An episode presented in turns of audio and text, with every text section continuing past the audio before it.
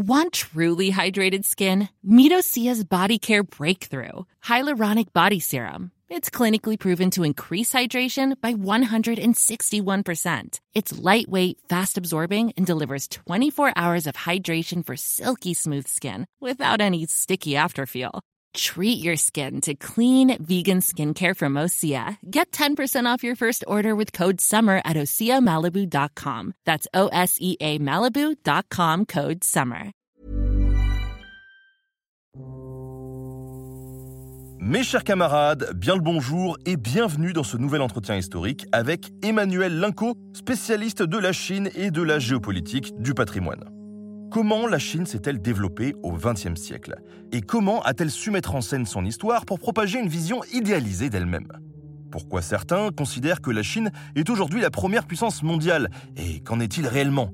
À travers l'expertise d'Emmanuel Linco, nous allons revenir ensemble sur le fameux soft power chinois, sur les relations diplomatiques parfois tendues de l'Empire du Milieu avec ses voisins, sur la place des objets dans ses enjeux géopolitiques, et nous toucherons quelques mots de la condition de l'historien occidental qui doit travailler avec la Chine, ce qui n'est pas toujours une mince affaire.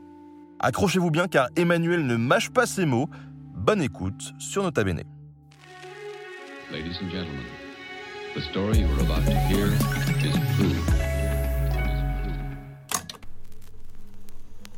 Et c'est l'heure de euh, l'interview du mois avec notre invité ce soir, Emmanuel euh, Linco. Il est professeur des universités spécialistes de la Chine contemporaine et de la géopolitique du patrimoine. D'ailleurs, il a même écrit des bouquins dessus. Hein. C'est vous dire à quel point il est calé. Par exemple, Chine, une nouvelle puissance culturelle, soft power et sharp power en 2019 chez MKF Édition, mais aussi géopolitique du patrimoine, l'Asie d'Abu Dhabi au Japon. Bonsoir euh, Emmanuel Linco, comment ça va? Bonsoir mon cher Benjamin, ben, très bien. Très très bien. Wan Hao, comme on dit en chinois. Ah bah écoute, euh, tu parles vachement mieux chinois que moi, je crois. euh, tu as ton petit café avec toi? J'ai mon petit café naturellement. Les amis, nous allons aborder des sujets importants vous le savez, on a commencé une série sur euh, l'histoire euh, de la Chine. Ce que je te propose en premier lieu de faire, Emmanuel, c'est peut-être un rappel du contexte historique de ce qu'est la Chine contemporaine aujourd'hui et de comment elle en est arrivée à, là où elle est, elle est aujourd'hui peut-être. Est-ce que tu peux nous en dire un petit peu plus sur cette Chine post-45 Oui, je pense que c'est effectivement important parce que la Chine de l'immédiate après-guerre, finalement, sort euh, dans le camp des vainqueurs. Et un peu comme la France d'ailleurs, c'est évidemment c'est une victoire un peu euh, en pointillé parce que la contribution et de la France et de la Chine finalement euh, ont, été certes importantes, mais en même temps pas si pas si importantes que cela comparé évidemment à l'Union soviétique ou, ou les États-Unis. Mais euh, la Chine d'alors, qui est euh, dirigée par Chiang Kai-shek, Tian Tieshi en mandarin pour complexifier les choses, s'en sort plutôt bien, c'est-à-dire avec euh, avec euh, la possibilité d'intégrer euh, le nouveau Conseil de sécurité de l'ONU. Et finalement, la Chine d'aujourd'hui en est encore l'héritière. Et donc, la Chine, d'une manière, je dirais, assez inattendue, et parmi euh, les quatre autres grands au sein du Conseil de sécurité de l'ONU. Donc quelque part, elle sort évidemment renforcée de cette épreuve, mais pour une période assez courte malgré tout, parce que dès 1945, la Chine, avant même d'autres régions du monde, va devenir déjà un enjeu de la guerre froide naissante. Et donc, euh, tu as deux grandes factions qui vont se disputer le pouvoir euh, Chiang Kai-shek, donc qui officiellement est au pouvoir et est soutenu par les Américains d'une part, qui a d'ailleurs une marge de manœuvre assez considérable parce qu'il a pour lui évidemment euh, l'intégration de la Chine au sein de l'ONU, il a le soutien des États-Unis et de l'armée américaine, et de l'autre côté, du bout des lèvres, dans un premier temps, les communistes chinois et à leur tête Mao Tse-tung euh, sont soutenus par Joseph Staline, Staline, il faut bien le rappeler, euh, est assez ambigu vis-à-vis des Chinois et des communistes chinois en particulier. Il les redoute par-dessus tout. Alors il y a plusieurs choses qui expliquent euh, cela, sans doute une sorte d'atavisme, de méfiance euh, des Russes à l'encontre de la Chine qui, qui le leur rend bien d'ailleurs. Et puis surtout, en fait, Moscou est déjà dans une situation de leader Donc pas question euh, de partager évidemment le pouvoir. Et donc depuis Moscou, on voit d'un assez mauvais œil finalement ces régimes communistes asiatiques euh, se mettre en place. C'est pas encore le cas pour la Chine, mais en tout cas la Chine communiste euh, contrôle déjà tout le nord du pays. C'est déjà absolument considérable a réussi à subtiliser tous les arsenaux laissés par l'armée japonaise défaite. Donc, euh, bon, bah, cette armée communiste euh, est en situation quasiment de force par rapport à l'armée concurrente, celle des nationalistes chinois et de Chiang Kai-shek. Et donc, en fait, de 45 à 49, tu as une guerre civile qui va reprendre de plus belle. Elle avait été euh, en partie suspendue à la fin des années 30 dans une sorte de conciliation nationale entre communistes et nationalistes contre l'ennemi japonais. Et en fait, dès 1945, la guerre civile reprend de plus belle et férocement. Et cette fois-ci, les communistes passent à la phase supérieure jusqu'alors ce qui les avait caractérisés dans le domaine euh, militaire, c'était une guerre de guérilla. D'ailleurs, Mao Tse-tung et les communistes euh, ont beaucoup inventé et innové dans ce domaine-là guerre d'intimidation psychologique, euh, frapper l'adversaire si possible la nuit, euh, intoxication par une propagande massive, etc. Tout ce que feront ensuite tous les leaders, pro-communistes ou pas, euh, des pays dits du tiers-monde. Je pense au Vietnam contre la France durant la guerre dite française du Vietnam, hein, de, de 46 à 54 ou bien le FLN algérien également, hein, à partir de 54, euh, qui euh, successivement reprendront justement toutes les techniques de guérilla inventées par les communistes chinois au départ. Mais là, pour le coup, en 45, les communistes passent encore une fois à la phase supérieure, c'est-à-dire qu'ils ont pour eux, et d'une manière inédite, des blindés, ils ont le soutien aussi de plus en plus explicite de Moscou, donc de Staline, et donc, euh, bah, les nationalistes euh, dirigés par Chiang Kai-shek sont très vite débordés. Il y a une bataille très très célèbre qui équivaut grosso modo euh, dans l'histoire des blindés à la bataille de Minsk à la fin de la Seconde Guerre mondiale entre nazis et soviétiques. Ce sont des centaines de blindés qui sont engagés à la hauteur d'un affluent du fleuve bleu que l'on appelle la Roye et donc, euh, on appelle cette bataille la bataille de la Huai. D'ailleurs, toutes les grandes villes chinoises, à commencer par Shanghai, ont une avenue Huailu, hein, qui signifie donc euh, l'avenue Huai, hein, en commémoration justement de cette victoire communiste qui emporte tout finalement. C'est-à-dire que Chiang Kai-shek euh, est obligé en catimini, c'est une débâcle absolue, de quitter la Chine continentale. Alors il va se réfugier à Taïwan et on va y revenir parce que évidemment c'est aujourd'hui encore un enjeu crucial. Un Taïwan qui finalement a pris le large, sans mauvais jeu de mots. Et puis euh, chose que l'on sait moins aussi, mais qui a eu un impact important et en Birmanie et au Vietnam, alors contrôlé encore par les Français, euh, c'est que toute une partie de cette armée défaite nationaliste se réfugie soit dans le nord du Vietnam où elle est plutôt euh, euh, pas la, la bienvenue. Hein. En tout cas, les Français euh, voient d'un assez mauvais œil ces effectifs chinois en surnombre euh, arriver dans un territoire encore contrôlé par la France. Et de même en Birmanie, où un très grand nombre d'entre eux, d'ailleurs, vont se convertir dans le commerce de, de l'héroïne. Donc tous les barons de la drogue que l'on connaît aujourd'hui encore dans le triangle d'or entre la Birmanie, le Yunnan, donc le sud de la Chine et, la Thaïlande et le Laos, euh, sont souvent euh, des descendants de ces généraux ou officiers de l'armée euh, nationaliste défaite, reconvertis dans les affaires, comme on dit. Bon. Et en tout cas, en 1949, eh bien, de facto, la Chine communiste a gagné. Hein. De mémoire de chinois, je dirais, tout le monde retient et, et, et apprend aujourd'hui encore par cœur dans les écoles depuis 49, donc ça fait au moins depuis la quatrième génération, hein, le commencement du discours fondateur de la République populaire de Chine, prononcé par Mao Tse-tung le 1er octobre 1949, qui depuis lors est célébré comme étant la fête nationale de la RPC, et qui commence par ces mots, Peuple de Chine, debout, plus jamais tu ne seras un peuple d'esclaves. Donc c'est un programme euh, patriotique, évidemment, euh, mais ce que les Chinois ne savent pas encore, c'est qu'ils vont être esclaves du Parti communiste chinois et ça dure aujourd'hui encore. Voilà. Euh, c'est-à-dire que Mao Zedong va faire un beau copier-coller de l'Union soviétique stalinienne. Alors on y reviendra parce que ça aussi, ça me paraît très très important. Taïwan euh, est occupé par l'armée nationaliste de Chiang Kai-shek et ne, connaîtra pas avant très longtemps une démocratisation. Hein. C'est-à-dire que de l'autre côté du détroit, Taïwan devient à son tour une dictature, mais une dictature blanche, comme on l'appelle. Hein. Donc euh, tu as les dictatures rouges, donc communistes, et blanches, euh, soutenues euh, en l'occurrence par les États-Unis, parce que très vite, Taïwan devient évidemment, là encore, un enjeu de la guerre froide. On regarde sur la carte, Taïwan, c'est un porte-avions naturel. Hein.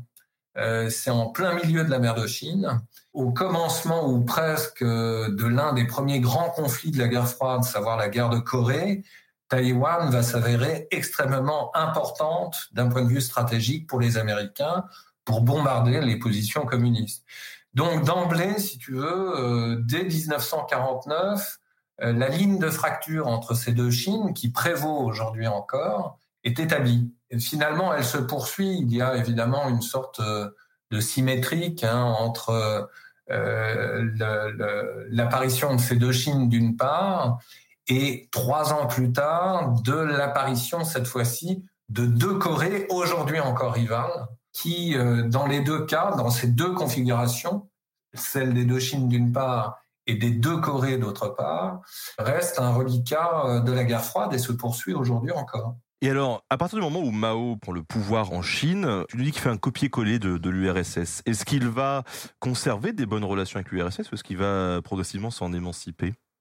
Ah, ça, c'est le charme des relations internationales. Euh, la réponse est dans ta question.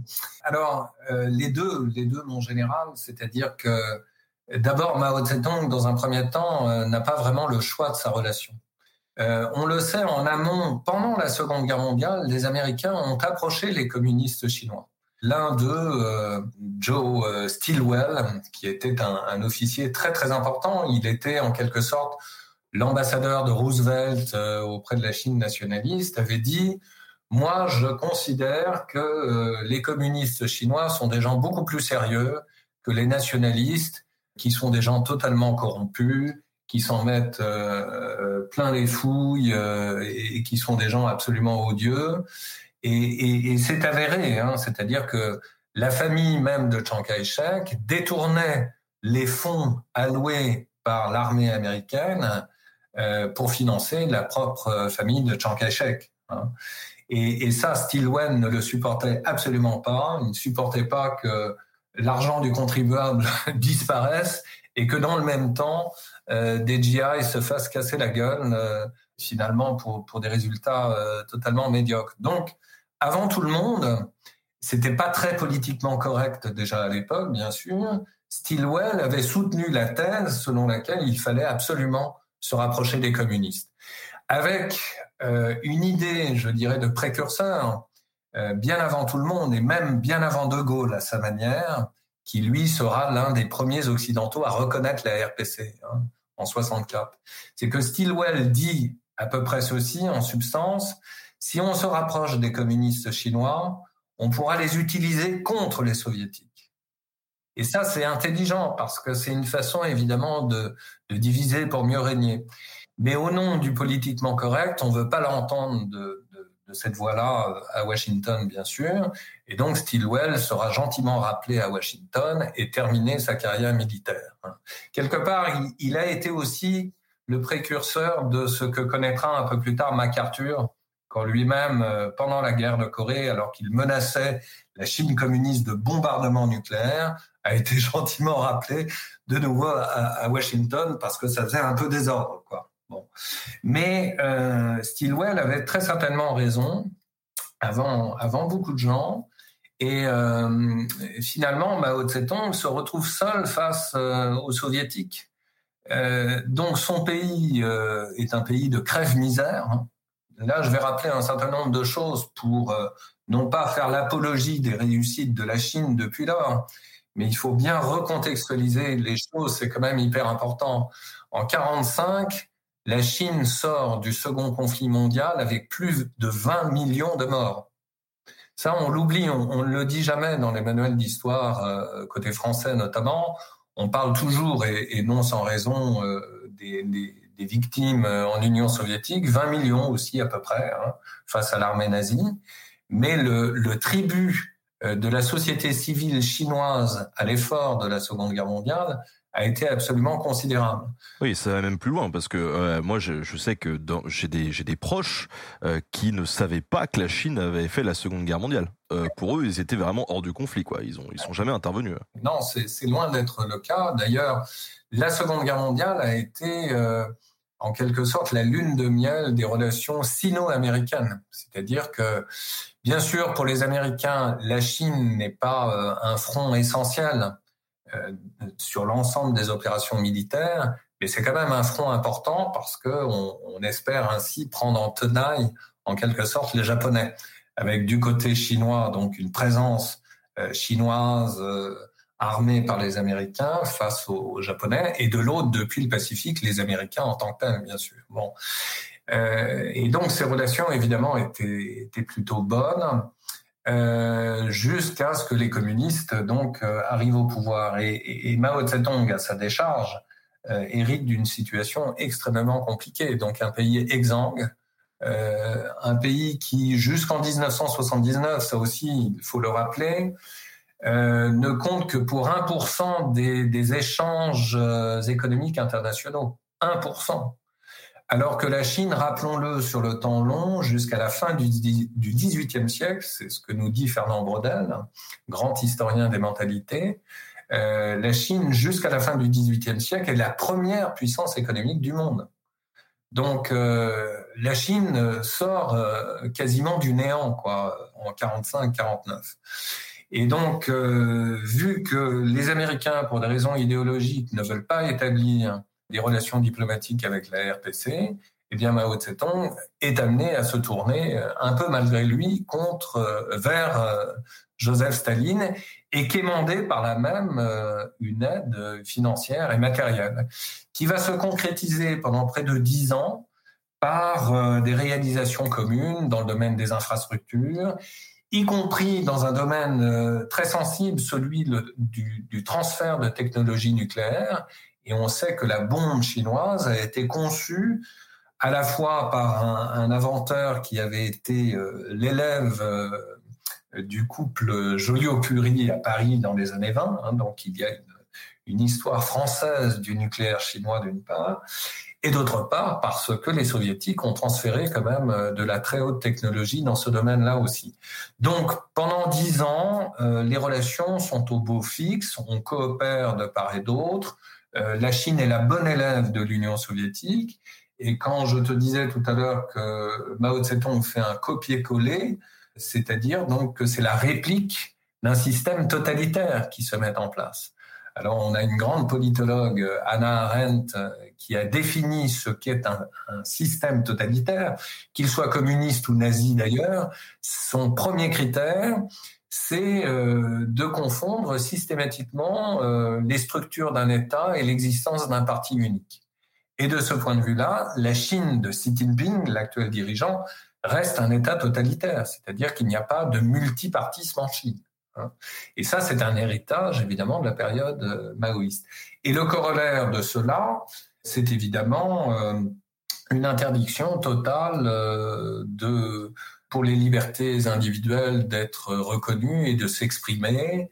Euh, et donc, euh, la Chine va là aussi imiter le système concentrationnaire de l'Union soviétique par la création de camps d'internement.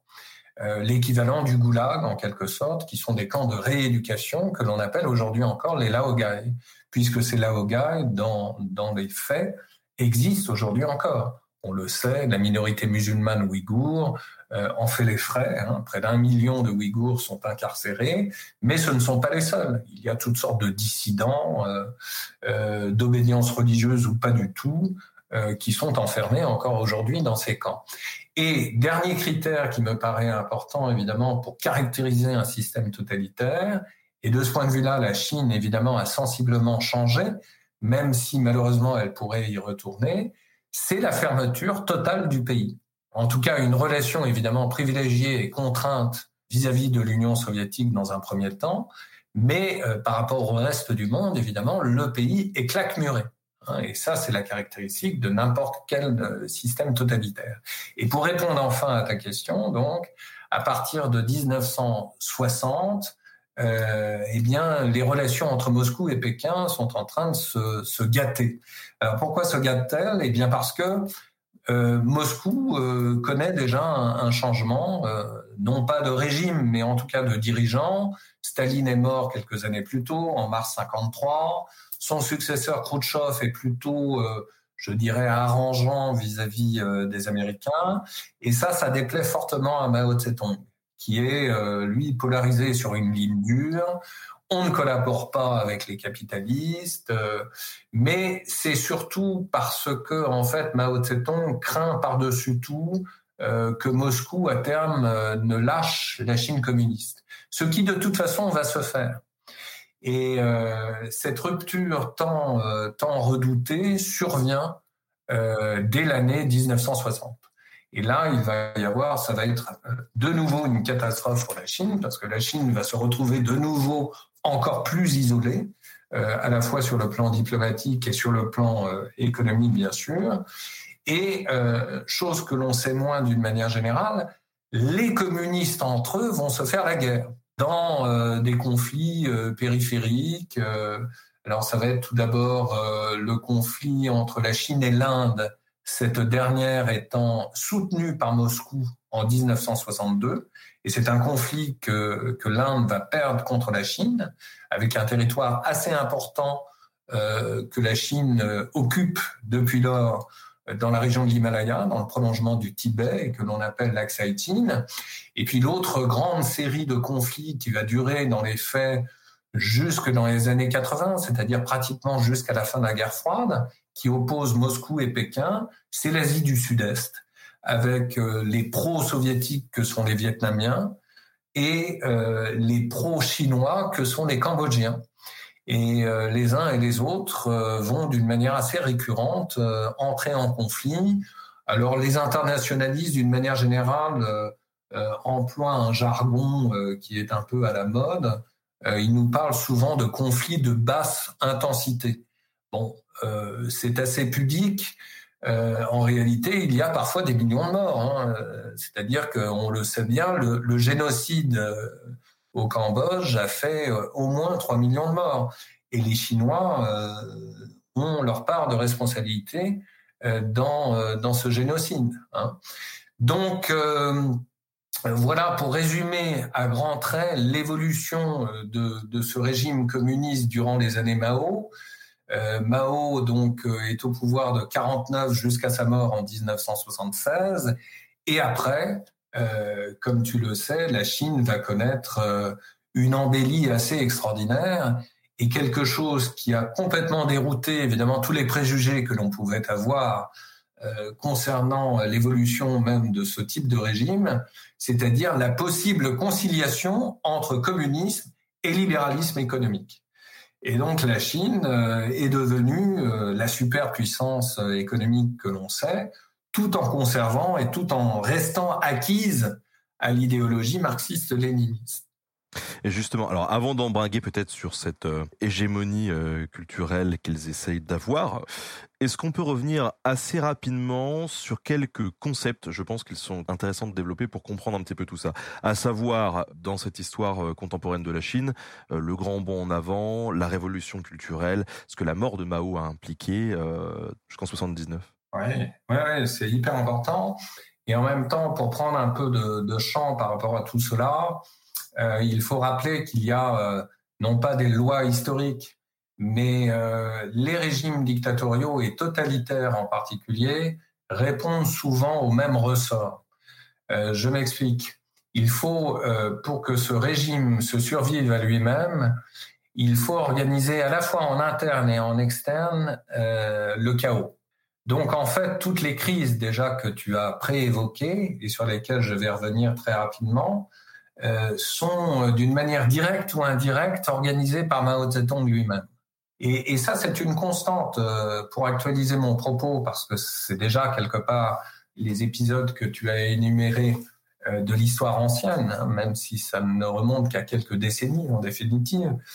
Mais prends par exemple euh, la Corée du Nord. La Corée du Nord à la fin des années 90.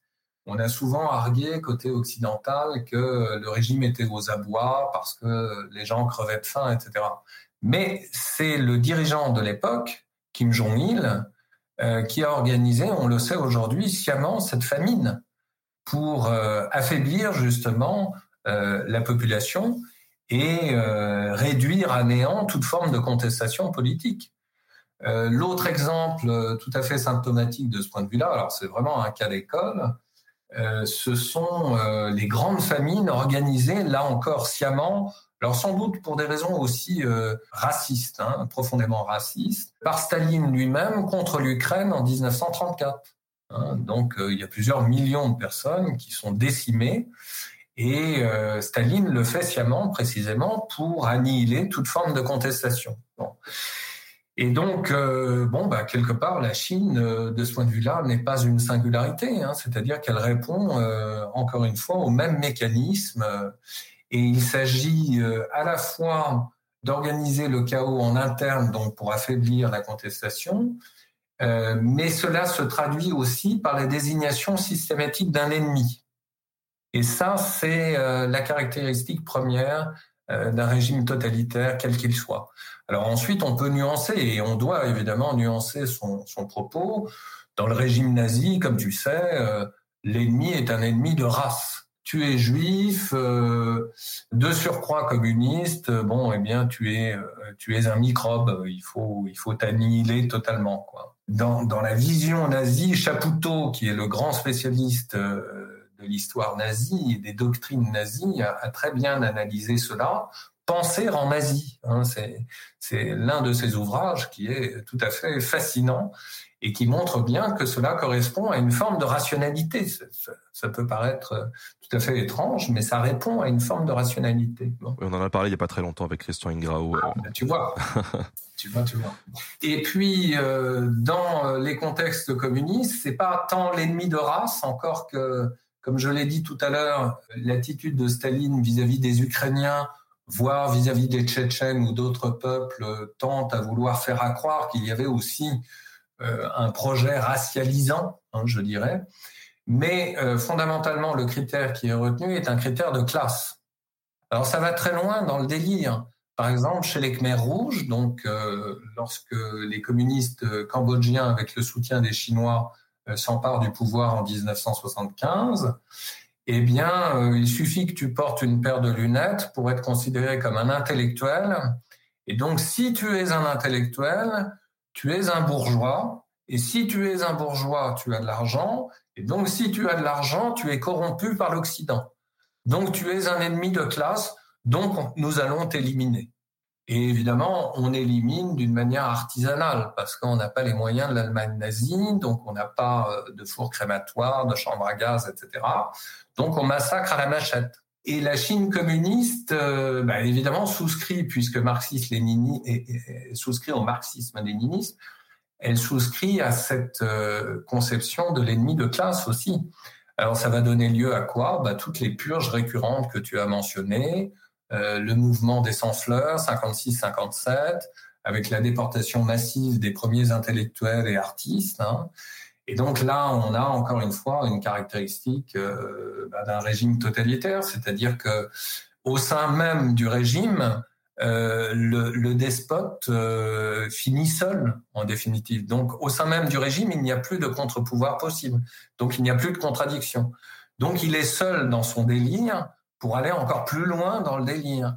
Et l'autre délire et la deuxième phase du maoïsme le plus intégral, c'est le grand bond en avant. Alors le grand bond en avant, c'est un exemple, je dirais, euh, assez extraordinaire euh, de ce qu'est un régime totalitaire dans, dans, dans, sa phase la plus, la, plus extrême. Euh, pour, pour le dire à nos internautes et amis, en 58, donc déjà là aussi on recontextualise les choses, c'est deux ans avant la rupture avec Moscou, donc Mao Tse-tung commence à prendre peur parce qu'il sait, il est informé, que le bloc soviétique est en pleine ébullition. Il y a eu l'insurrection hongroise quelques années plus tôt en 56, etc. Donc le système communiste est déjà un peu ébranlé. Et donc euh, Mao Tse-tung craint par-dessus tout, encore une fois, une rupture avec l'Union soviétique, ce qui serait absolument désastreux pour l'économie chinoise. Et donc c'est là où l'on voit quelque chose de fondamental dans tout système totalitaire. Un système totalitaire a pour moteur premier l'utopie. L'utopie, ça c'est absolument fondamental. C'est-à-dire qu'on est absolument convaincu euh, de la nécessité de réaliser des choses qui n'existent pas encore, mais qui correspondent évidemment à un projet de société. Voilà. Alors c'est tout à fait intéressant et encore une fois euh, récurrent dans tous les systèmes totalitaires. Euh, au niveau stratégique, c'est par exemple euh, Adolf Hitler qui contre l'avis de tous ses généraux, qui lui dit surtout ne pas envahir l'Union soviétique ou faire la paix avec la Grande-Bretagne, bah, il va. Et il y va pourquoi? Parce que le délire nazi, c'est de dire que plus on va à l'est de l'Europe, plus c'est une poubelle, plus il y a des Untermenschen, donc des sous-hommes, hein, je traduis, et donc il faut les éliminer, et donc il faut les envahir. Ça, c'est le délire le plus utopique, justement. Et pour venir à la Chine, en 1958, Mao Tse-tung, craignant justement qu'on lui coupe les vivres depuis Moscou, décide de lancer ce que l'on a appelé le grand bond en avant. C'est quoi? Eh bien, imagine, euh, euh, toi et moi, dans, nos maisons euh, respectives, nous sortons de nos maisons, il y a plusieurs habitants autour de nous, et ordre est donné à l'ensemble de ces habitants par le Parti communiste d'édifier ce que l'on a appelé des petits hauts fourneaux. C'est-à-dire que dans ces petits hauts fourneaux faits de briques, on va faire fondre par n'importe quel moyen tous les objets en fer qui nous entourent. Donc les casseroles de cuisine, etc., les barreaux de chaise, tout va y passer. Et pourquoi, s'il vous plaît? Pour fabriquer les futures tuyauteries des futures usines de la société socialiste idéale de demain. Et donc, on a à l'époque 600 millions de Chinois, comme disait Dutron, n'est-ce pas, dans sa chanson, euh, qui sont amenés à, adhérer de toute façon à ce projet. Et ils n'ont pas d'autre choix que de le faire, parce que sinon c'est une balle dans la tête. Hein, et, parce que euh, toute la Chine est euh, structurée en unités de production, donc tu peux pas y échapper. Alors non seulement, évidemment, c'est une c'est une aberration totale sur le plan économique, parce que l'acier qui est fabriqué dans ces petits hauts fourneaux bah, ne vaut rien, évidemment. Euh, de surcroît, toutes les forêts primaires, la Chine était un pays absolument magnifique. Quand tu vois les photographies au début du XXe siècle de toutes les forêts primaires de la Chine, y compris dans le nord, euh, toutes celles-ci, évidemment, ont disparu en l'espace de deux ans parce qu'on a déboisé.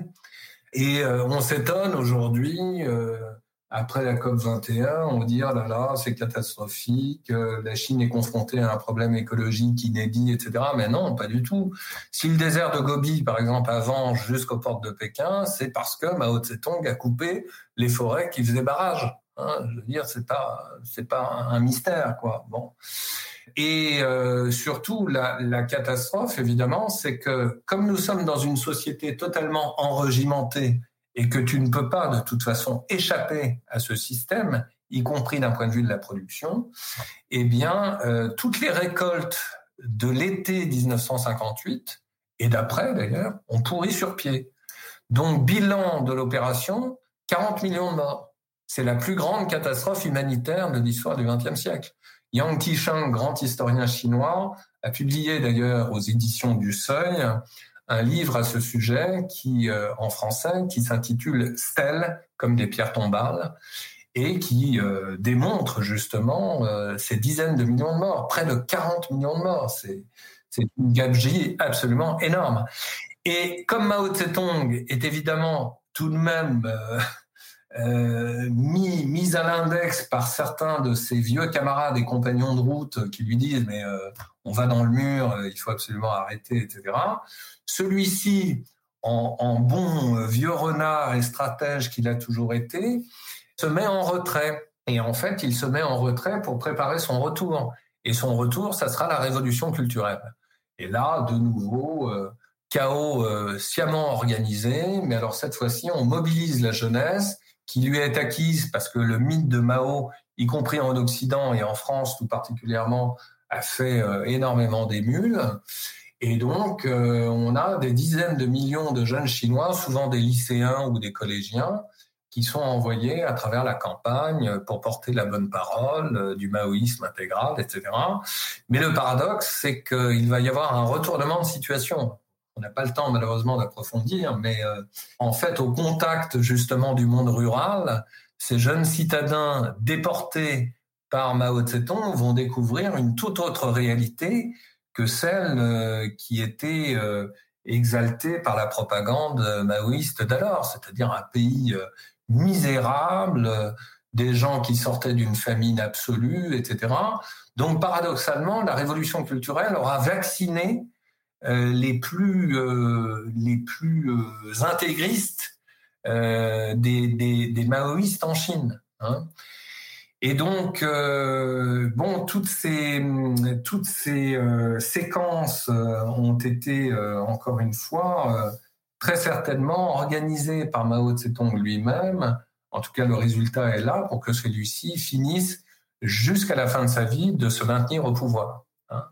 Et donc, euh, là encore, euh, c'est pratiquement une loi historique. Euh, pendant près de trois ans, il y a un flottement au niveau du pouvoir qui est posé à l'issue justement de sa succession, hein, qui, qui va lui succéder. Et l'homme fort qui euh, va s'imposer est le dénommé Deng Xiaoping, qui est considéré comme le deuxième homme euh, politique euh, de la fin du XXe siècle le plus important après Mao Tse-tung, celui qui précisément va concilier a priori l'inconciliable, c'est-à-dire communisme et libéralisme économique. Et le résultat, c'est une croissance inédite dans l'histoire de l'humanité, une croissance à deux chiffres chaque année. Alors évidemment, comme on part de presque zéro, euh, c'est pas si compliqué. Mais quand même, euh, on a certaines villes du littoral qui au départ étaient des, villages de pêcheurs, hein, près de Hong Kong. Hein, C'était des, bleds euh, innommables, euh, loin de tout, etc. Tels que Shenzhen, par exemple, à côté de Hong Kong, qui aujourd'hui fait plus de 17 millions d'habitants, et c'est la ville de la high-tech en Chine, c'est euh, à l'embouchure de, la rivière des Perles, tout le monde est hyper connecté. Euh, bon, voilà, c'est ça aussi le résultat euh, de, cette Chine communiste.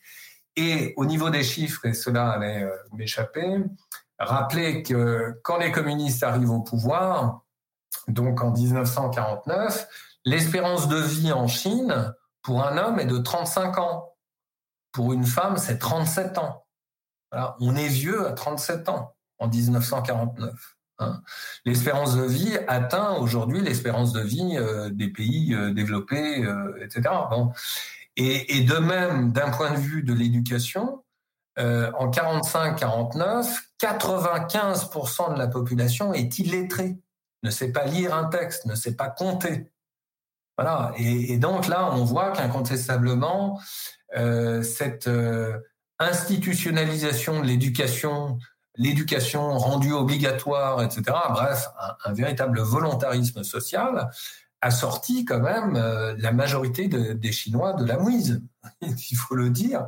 Et, de ce point de vue-là, si l'on compare la Chine à l'Inde, c'est vrai que le, différentiel est assez abyssal. Hein. On a aujourd'hui encore en Inde près de 350 millions d'Indiens illettrés. Bon, bah, la Chine, euh, la Chine sait lire à 95%. Et ça, euh, on, y est parvenu euh, en quelques décennies. Et là encore sur le modèle soviétique, c'est-à-dire sur un, un modèle volontariste social fort, bien sûr. Et alors donc, à partir de 79, notamment, il y a un grand boom de, de cette euh, croissance. L'URSS, euh, par la suite, va commencer à flancher. La Chine devient deuxième puissance économique mondiale. Aujourd'hui, la Chine, c'est l'usine du monde, quoi, un petit peu. En plus d'être euh, à la pointe des nouvelles techno, d'investir massivement dans la recherche, de se lancer dans la course à l'espace, on a l'impression que les Chinois sont absolument partout Est-ce que tu peux nous, nous en parler un petit peu, peut-être développer ces notions qui te sont chères, à savoir le, soft power et le, sharp power aussi, euh, pour nous parler de cette conquête du monde par la Chine? Alors là aussi, euh, en, bons historiens que nous sommes, il faut toujours recontextualiser. L'atelier du monde, certes, oui, jusqu'au début des années 2000, mais les choses ont considérablement changé depuis. Tous les industriels te le diront. Euh, Aujourd'hui, un ingénieur chinois gagne pratiquement autant qu'un ingénieur français. Et un ouvrier chinois euh, devient emmerdant parce qu'il est de plus en plus cher. Voilà. Et ça, il faut le rappeler aussi parce que le développement économique de la Chine s'est fait avec la complaisance des Occidentaux. Le transfert de technologie, le fait que euh, dès les années 80, on se soit dit à Paris, à Washington, à Bonn, etc. Tiens, de l'autre côté de la Terre, il y a une main-d'œuvre servile, vraiment pas chère. En plus de ça, elle n'est pas syndiquée. Elle est sous la férule du Parti communiste chinois. Banco, les gars, on y va. On y va. Bon, le, capitalisme international, c'est ça. Hein. Et, et, les Chinois, évidemment, ont, souscrit pleinement euh, à, ce système. Et désormais, la Chine euh, épouse la même tendance de fond que les Occidentaux euh, il y a 40 ans, 50 ans. C'est-à-dire qu'eux-mêmes sont en train de délocaliser. Euh, parce que le, prolo chinois coûte trop cher. Et en plus de ça, il est de plus en plus vindicatif. Donc non, ça va pas. Donc on transfère les usines en Birmanie. En Birmanie, ça ne t'a pas échappé. Là même où il y a des troubles. Et, là même où les Birmans, précisément, s'en sont pris des usines chinoises. On délocalise aussi massivement en Afrique subsaharienne. Et si possible, relativement près de la Chine à l'échelle de, la géographie globale, c'est-à-dire à, l'est de l'Afrique, et notamment en Éthiopie, parce que c'est pas cher, et puis parce qu'on peut exporter plus facilement. Donc c'est plus du tout l'atelier du monde, précisément. Euh, la Chine coûte trop cher. Et ça, c'est un enjeu majeur aussi sur le plan politique pour l'actuel dirigeant Jinping. C'est-à-dire comment je fais avec des gens qui me coûtent cher, de plus en plus cher, qui de surcroît n'ont pas de système de sécurité sociale et qui ont un système de santé qui flanche. Parce que la propagande chinoise a beau dire tout ce qu'elle voudra, la Covid-19, euh, eh bien les Chinois n'ont pas su si bien la maîtriser que cela. On pourra y revenir d'ailleurs. Et euh, d'ailleurs, il y a aujourd'hui encore des foyers de pandémie en Xinjiang, que ce soit dans la province de l'Anhui ou que ce soit dans la province du Liaoning. Donc, euh, ça montre bien justement qu'aujourd'hui, la Chine est, est, à un tournant. Et c'est vrai qu'elle est partout dans tous les domaines, ça c'est tout à fait évident. Ça s'est fait encore une fois avec le soutien massif des Occidentaux. Rappelez là encore que les Américains on reconduit la clause de la nation la plus favorisée pendant des années, et ce, en dépit de Tiananmen aussi. Hein. C'est-à-dire qu'on s'était dit, c'était une sorte de croyance néolibérale euh, que les Américains, et pas seulement les Américains, les Occidentaux en général ont eu jusqu'à l'année dernière. Hein. Finalement, la Covid a permis de dessiller le regard que l'on avait euh, sur l'état du monde et sur celui de la Chine en particulier, croyance selon laquelle vous vous développez sur le plan économique, dont vous, vous allez devenir de bons démocrates. Voilà. Hein, il y avait une sorte de, postulat comme ça. C'est la pensée du FMI. Hein. Vous vous développez et ensuite on vous démocratise. Eh bien non, ça marche pas comme ça. Et la Chine prouve depuis maintenant 50 ans qu'elle fait même le contraire et qu'elle en est plutôt fière. C'est une dictature assumée et nous sommes des dictateurs pour le bien commun. Voilà. Alors ça, évidemment, tous les potentats africains et autres, euh, ils souscrivent pleinement parce qu'ils sont confortés, évidemment, dans euh, leur choix de, gouvernance. Néanmoins, ça pose aujourd'hui clairement un problème et euh, ta, question est, tout à fait pertinente parce qu'elle me permet de, rebondir justement sur l'actualité la plus brûlante, je dirais, les conséquences de la Covid. Euh, parce que cela est en train de changer complètement euh, l'état du monde en définitive. Déjà, euh, c'est, je crois, non pas la fin de la globalisation. Il y aura encore des échanges économiques d'importance d'une région à l'autre du monde, c'est évident. Mais les Occidentaux l'ont compris et, et à leur dépens, évidemment. c'est que nous étions dans un système de trop grande dépendance, trop grande interdépendance. tu t'en souviens, il y a encore un an, nous n'avions plus de masques. Euh, il faut savoir que 80% du paracétamol mondial, le doliprane, fameux doliprane, est fabriqué en Chine. Qu'est-ce qu'on devient? Qu'est-ce qu'on devient quand on est dans une situation aussi précaire? Euh, finalement, on est devenu les prolétaires de la Chine en quelque sorte. Hein. C'est-à-dire que bon, ben voilà, on dépend euh, des largesses de la Chine, et si celle-ci ferme les robinets, bon, ben c'est fini, c'en est fini pour nous. Bon. Et ça, on l'a bien compris à tel point que tu l'auras remarqué comme moi, il y a plus d'un an, tu parlais de souveraineté économique, politique, etc. Alors là, tu passais pour le rétrograde euh, le, plus accompli. Euh, euh, non, l'avenir était au développement des échanges tous azimuts, etc. Maintenant, tu l'auras remarqué, tous les candidats à la présidentielle française, à commencer par Macron, n'ont que ce mot à la bouche souveraineté, souveraineté, souveraineté. Bon. Donc ça a changé complètement la donne, hein, cette, cette pandémie. Ce qu'il faut savoir aussi, et les informations d'une manière générale sont assez opaques lorsqu'elles proviennent de la Chine, et pour cause, c'est un système évidemment dictatorial, donc euh, il faut toujours prendre avec beaucoup de, euh, de, recul et, de critiques nécessaires toutes les statistiques qui nous sont communiquées. il y a encore quelques semaines, je me souviens, tous les journalistes des échos et autres disaient, ça y est, la croissance repart en Chine et les Chinois ont gagné. Ce sont les premiers qui redémarrent. Et moi, je, à chaque fois que j'étais interviewé euh, sur des plateaux euh, de radio, etc., je disais, mais attendez, la croissance pour qui? Si tant est qu'elle existe. La croissance pour qui? Certainement pas pour le prolo chinois. Et il faut pas oublier qu'on a quand même près de 500 millions de Chinois qui vivent avec 140 dollars euh, de revenus mensuels. C'est-à-dire qu'on n'est pas très loin du seuil de pauvreté. Euh, donc c'est pas un modèle si performant que cela. Et surtout la Covid-19 non seulement a fait des dégâts effroyables partout dans le monde, y compris évidemment sur le plan économique, mais aussi en Chine. C'est-à-dire qu'on a tout un, maillage de PME, alors ça va du salon de coiffure euh, au resto du coin, etc., euh, qui ont fermé. Dans un pays, rappelons-le, c'est pas la France. Hein, il faut remettre les pendules à l'heure. Hein, la France est quand même un, pays de ce point de vue-là euh, où, euh, l'État-providence fonctionne. Hein. Euh, on n'est pas du tout dans un État ultralibéral, contrairement à ce qu'on peut nous dire. C'est-à-dire que lorsque les entrepreneurs français ont eu besoin de l'aide de l'État, ils l'ont obtenue d'une manière générale. En Chine, c'est que dalle. C'est que dalle. Donc ça pose des problèmes, c'est-à-dire qu'on a toute une population sinistrée, et donc euh, le risque d'un point de vue politique, voire euh, d'un point de vue stratégique, hein, euh, moi la, Chine d'aujourd'hui me fait beaucoup penser au Japon des années 30, c'est de rechercher un exutoire. Donc on n'a pas de solution en interne, donc on va faire la guerre. Alors la guerre, elle existe de fait hein, déjà et depuis longtemps, c'est la guerre économique. Mais de ce point de vue-là, la Chine n'est plus forcément euh, en première position. Hein. C'est-à-dire que tous les microprocesseurs de nouvelle génération ne sont pas fabriqués en Chine, ils sont fabriqués sur la périphérie de la Chine, justement, dans des pays tels que la Corée du Sud ou Taïwan, alliés bien sûr des États-Unis, dont la Chine a besoin.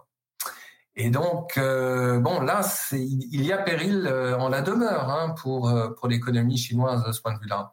Et l'autre degré de vulnérabilité, qui est encore plus euh, prosaïque, mais on a tendance à l'oublier, c'est le problème de la sécurité alimentaire en Chine.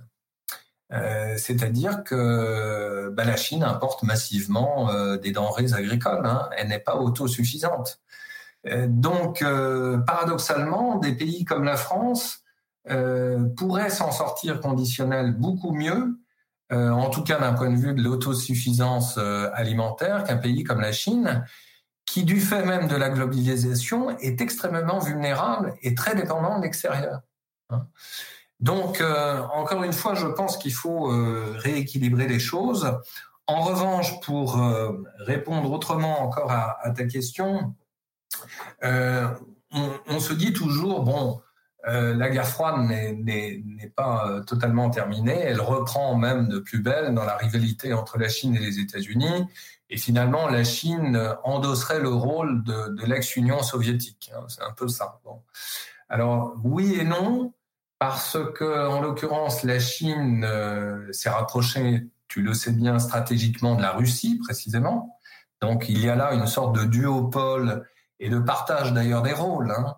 La Russie est une puissance pauvre, c'est le PIB de l'Italie. En revanche, c'est une puissance militaire tout à fait conséquente, que n'est pas encore la Chine précisément. Donc, il y a une coopération de fait entre, entre les deux pays. Et surtout, euh, la, configuration au niveau mondial n'a rien à voir, évidemment, avec les années de la guerre froide telle qu'on l'a connue. C'est-à-dire qu'on avait littéralement deux blocs et de blocs finalement totalement autonomes l'un vis-à-vis de l'autre. Euh, il y avait bien peu d'entrepreneurs français, par exemple, qui investissaient en Russie soviétique. Et la réciproque était tout aussi vraie. Euh, depuis 40 ans, évidemment, les choses sont, sont très différentes de ce point de vue-là. C'est-à-dire qu'il y a de facto une interdépendance très grande. Donc, euh, quand un Emmanuel Macron nous dit souveraineté, souveraineté, bah euh, oui, mais euh, ça va prendre du temps parce que on a parlé en pleine Covid de découplage industriel, c'est-à-dire on se retire hein, des Chinois, ils nous emmerdent, euh, c'est trop trop dangereux, etc. Sauf que ça peut pas se faire comme ça du jour au lendemain. Euh, donc ça pose des problèmes et ça pose des problèmes pour tout le monde. Et en même temps, alors je pense que ça, il faut vraiment le dire, euh, parce que l'autre euh, tarte à la crème qu'on nous sert euh, depuis des années, c'est de dire, oh ben vous savez, avec ces échanges économiques, de toute façon, il ne peut pas y avoir la guerre. Hein, ça, c'est le grand postulat néolibéral aussi. Hein. On vous dit, vous savez, la paix sociale est achetée justement par le développement économique. Mais non, pas du tout. Parole d'historien, en 1913, Jamais il n'y eut autant d'échanges économiques entre la France, l'Allemagne et la Grande-Bretagne. Et quelques mois plus tard, il y avait la guerre. Bon. Alors, les risques de guerre sont très réels. Hein. C'est-à-dire que depuis Paris, euh, bon, d'une manière générale et depuis trop longtemps d'ailleurs, les Français sont un peu des bisounours, hein, donc euh, ils voient pas très bien ce qui se passe de l'autre côté de la planète. Mais il faut bien imaginer que euh, les tensions sont extrêmement fortes en Extrême-Orient, au moment même où, où je parle. Et le point de cristallisation de toutes ces tensions, cristallisation des tensions à la fois économiques et évidemment stratégiques entre la Chine et les États-Unis, c'est Taïwan. Et euh, si, alors je ne veux pas être euh, l'oiseau de mauvais augure, mais si troisième guerre mondiale il y a, ça commencera vraisemblablement à partir de Taïwan. Hein. Donc euh, ce différentiel précisément entre les deux Chines, euh, qui est un vieux problème, comme on l'a dit, qui remonte au moins à 1949, hein, euh, peut avoir des conséquences euh, absolument dramatiques dans les jours, dans les mois à venir. Et alors, dans ce, dans ce cadre-là, comment la Chine, parce qu'on l'a vu, elle se développe économiquement toujours, même si, tu nous l'as dit, elle a peut-être un peu perdu de son hégémonie en, en étant dépendante aussi des pays aux alentours, mais culturellement, comment est-ce qu'elle a évolué cette Chine-là? Comment est-ce qu'elle essaye de s'exporter? Alors on parle souvent de soft power, comme tu le sais, pour euh, désigner justement toute forme de, diplomatie culturelle. Euh, et la diplomatie culturelle s'adresse évidemment à un pays étranger, hein, par définition.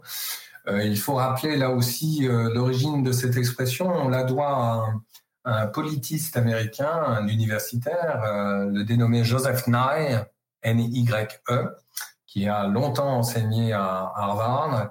Et comme souvent dans l'histoire euh, des grandes universités américaines dans le domaine des relations internationales, Joseph Nye a été euh, l'un des conseillers aussi de la Maison Blanche. Hein.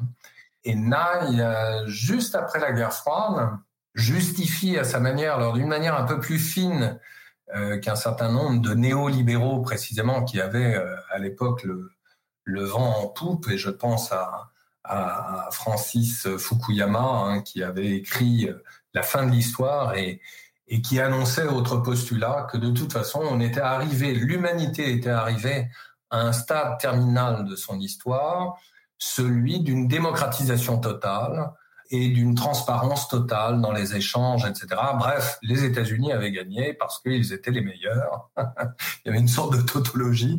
Nous avons gagné parce que nous sommes les, les meilleurs. Bon.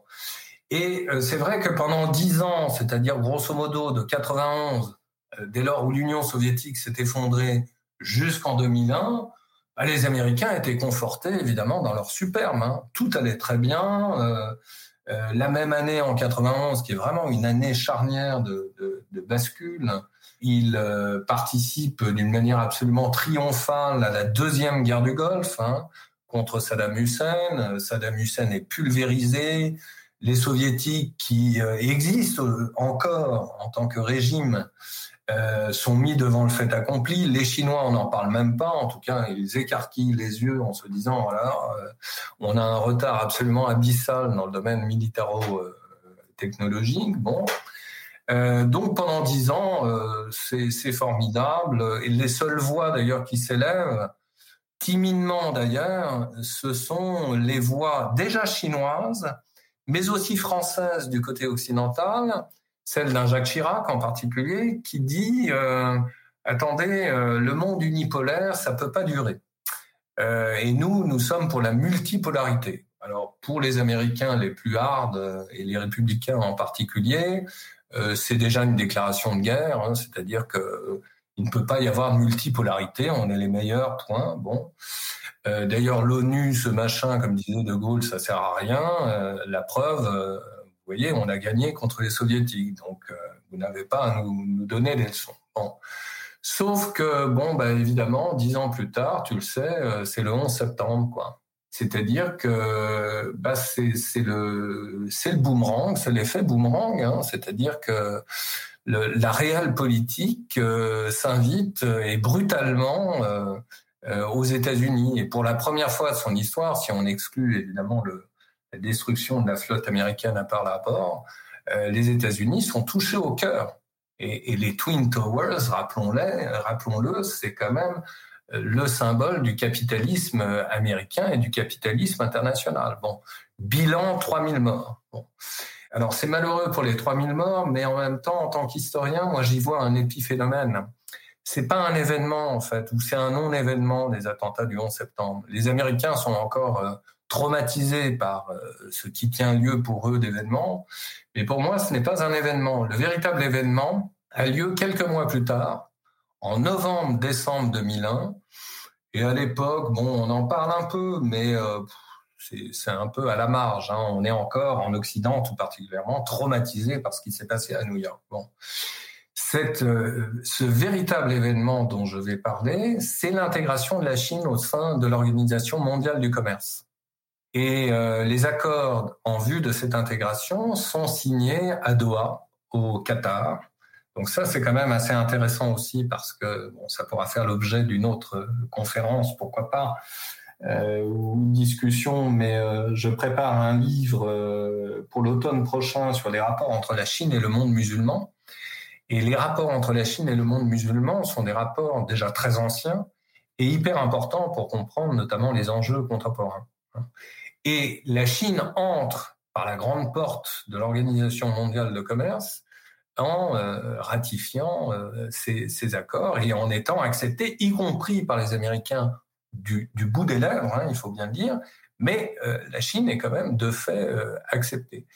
Et ça, c'est fondamental parce que la désindustrialisation qui avait commencé, comme on l'a dit, en amont dans tous les pays occidentaux, s'accélère à vitesse grand V à partir de 2001 précisément.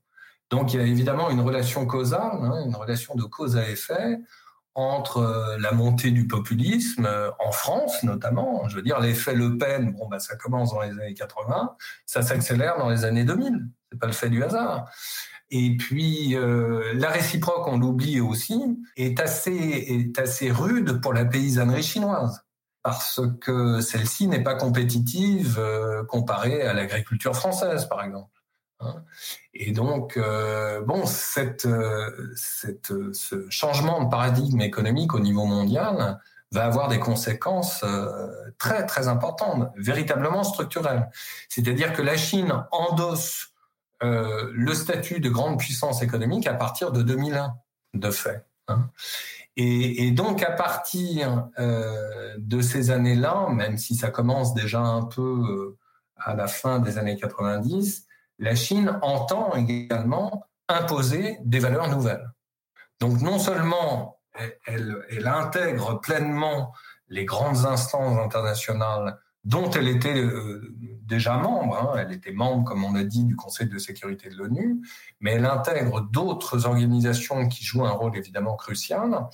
Et par là même, elle entend euh, changer à la fois les normes internationales et euh, imposer son propre discours, c'est-à-dire son propre vocabulaire, son, son, son interprétation toute personnelle et souvent très culturaliste, c'est-à-dire sinocentrée euh, du droit international.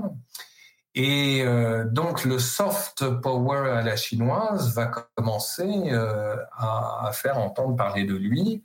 Alors d'une manière justement assez euh, assez marginale euh, dans un premier temps, euh, tenu aujourd'hui encore avec une très haute suspicion et pour cause par les pays occidentaux où cette pénétration de la diplomatie culturelle chinoise et d'une manière générale assez peu convaincante. Hein.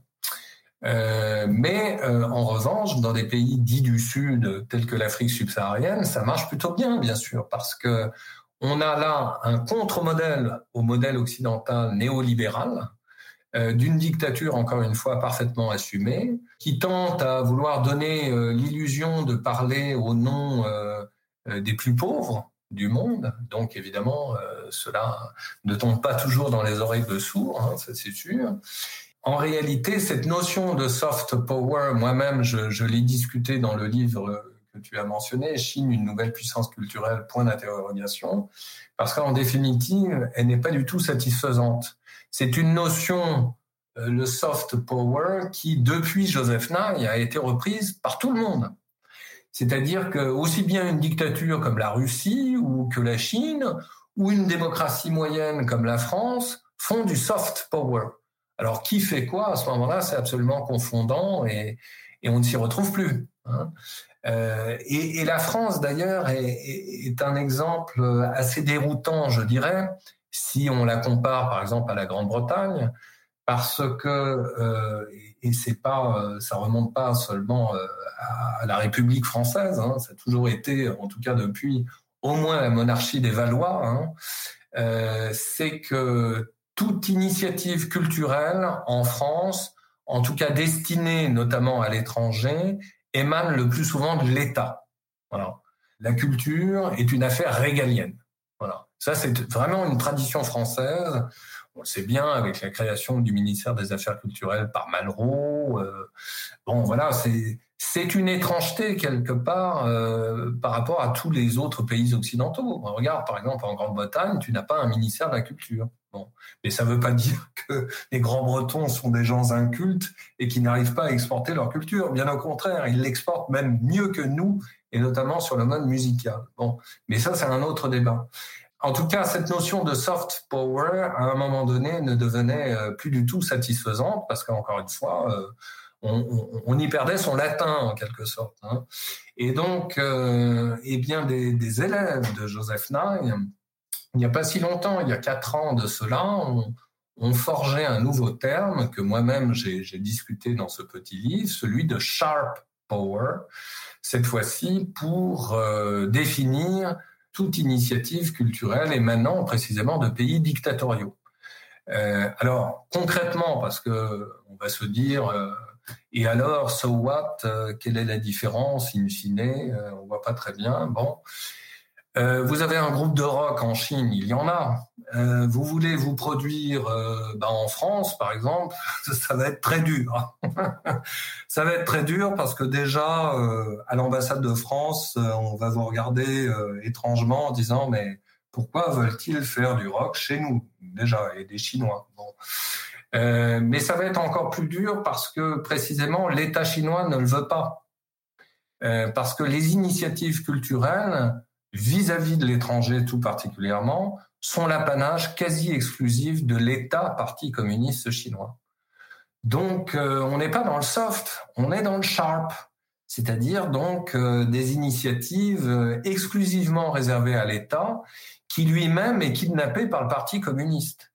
En fait, c'est là, c'est là évidemment toutes les tranchetés et le charme, je dirais, de la Chine, c'est que on a affaire à une aristocratie rouge. Hein, il faut pas l'oublier. C'est un pays profondément aristocratique hein, avec ses privilèges. C'est-à-dire que le Parti communiste, il faut jamais l'oublier, après le BJP euh, indien, est le deuxième plus grand parti politique au monde avec ses 90 millions de membres.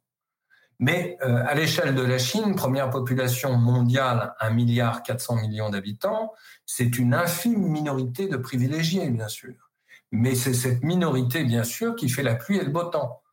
Donc, euh, eh bien, vous ne verrez jamais, ou, alors vraiment, c'est une singularité, vous m'appelez pour, pour, me prévenir, parce que là, vraiment, je tomberai du placard.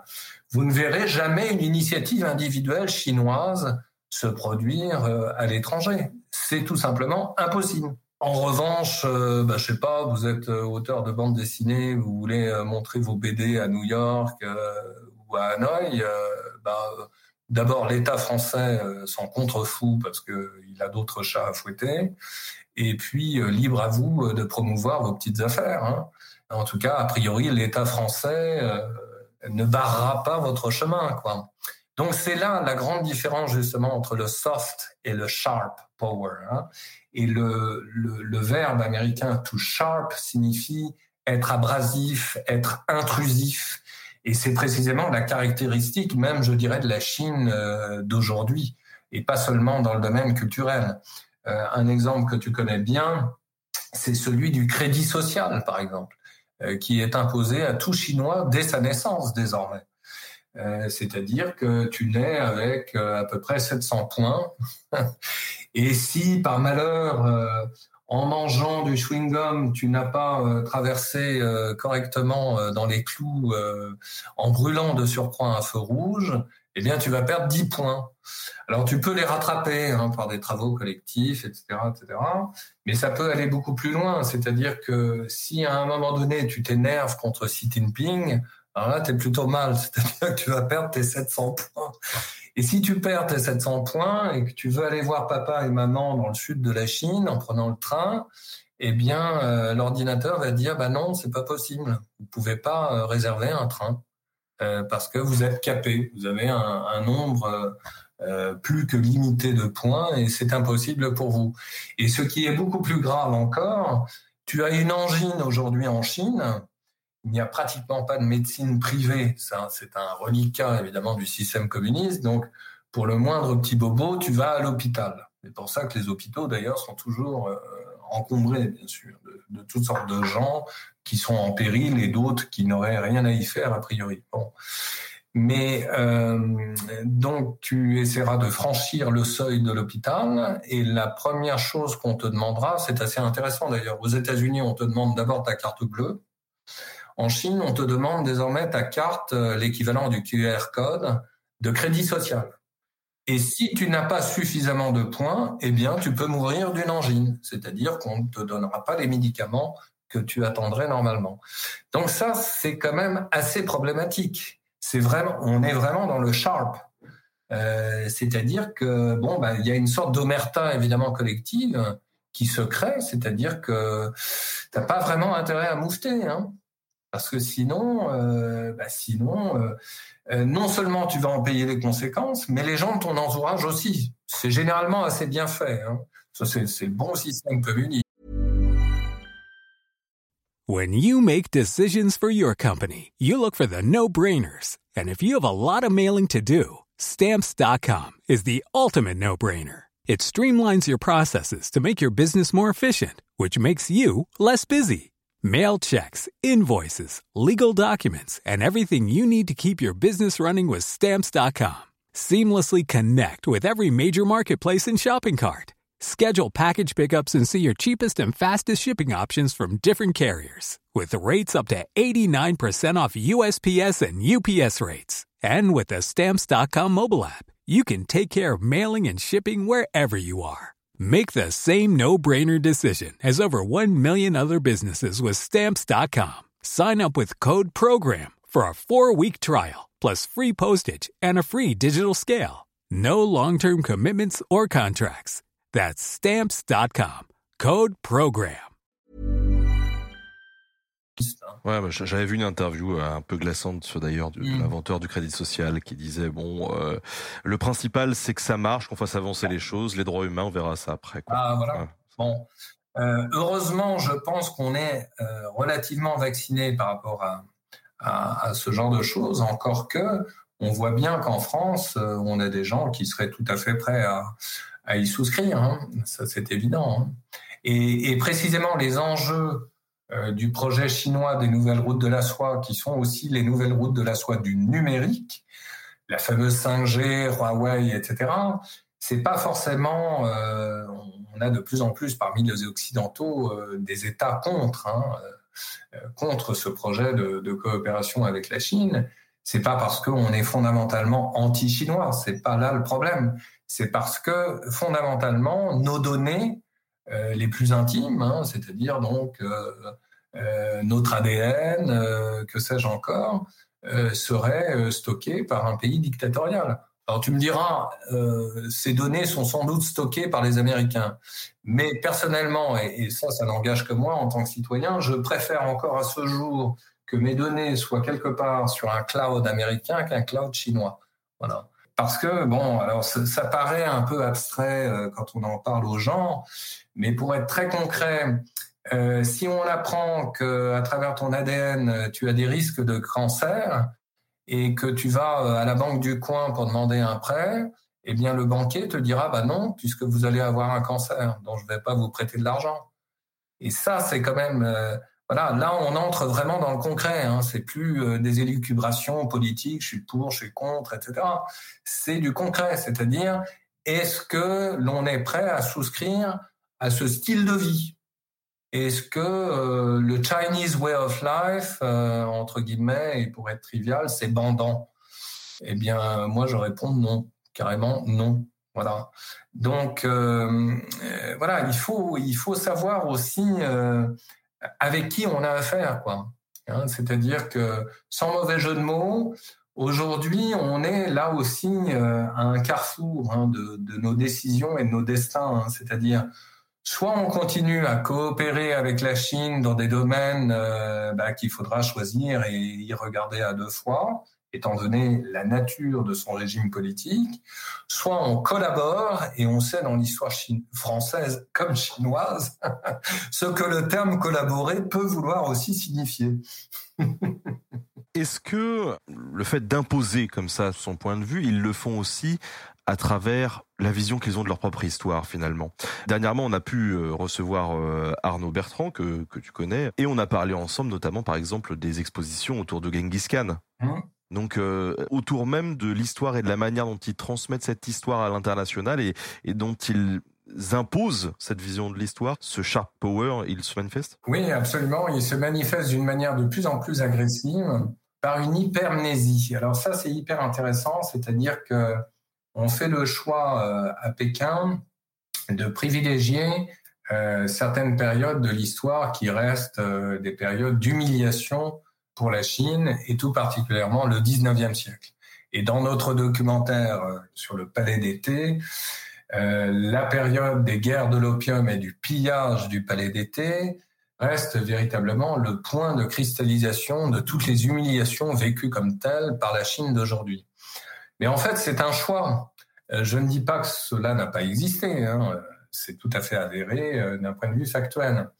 Mais c'est le fait de privilégier euh, la mémoire sur l'histoire et d'une manière tout à fait délibérée sur le plan euh, politique et en instrumentalisant précisément la mémoire et la mémoire nationale chinoise, c'est-à-dire en évitant de parler du reste.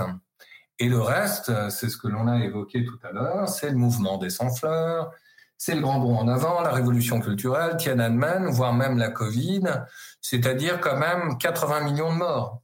Voilà. Euh, pour lesquels le Parti communiste chinois ne s'est jamais excusé. Donc évidemment, c'est la voie de la facilité et on trouve justement un consensus à vouloir cristalliser les attentions nationalistes contre les Occidentaux et d'une manière revancharde en disant nous allons faire payer aux Occidentaux les humiliations euh, d'hier.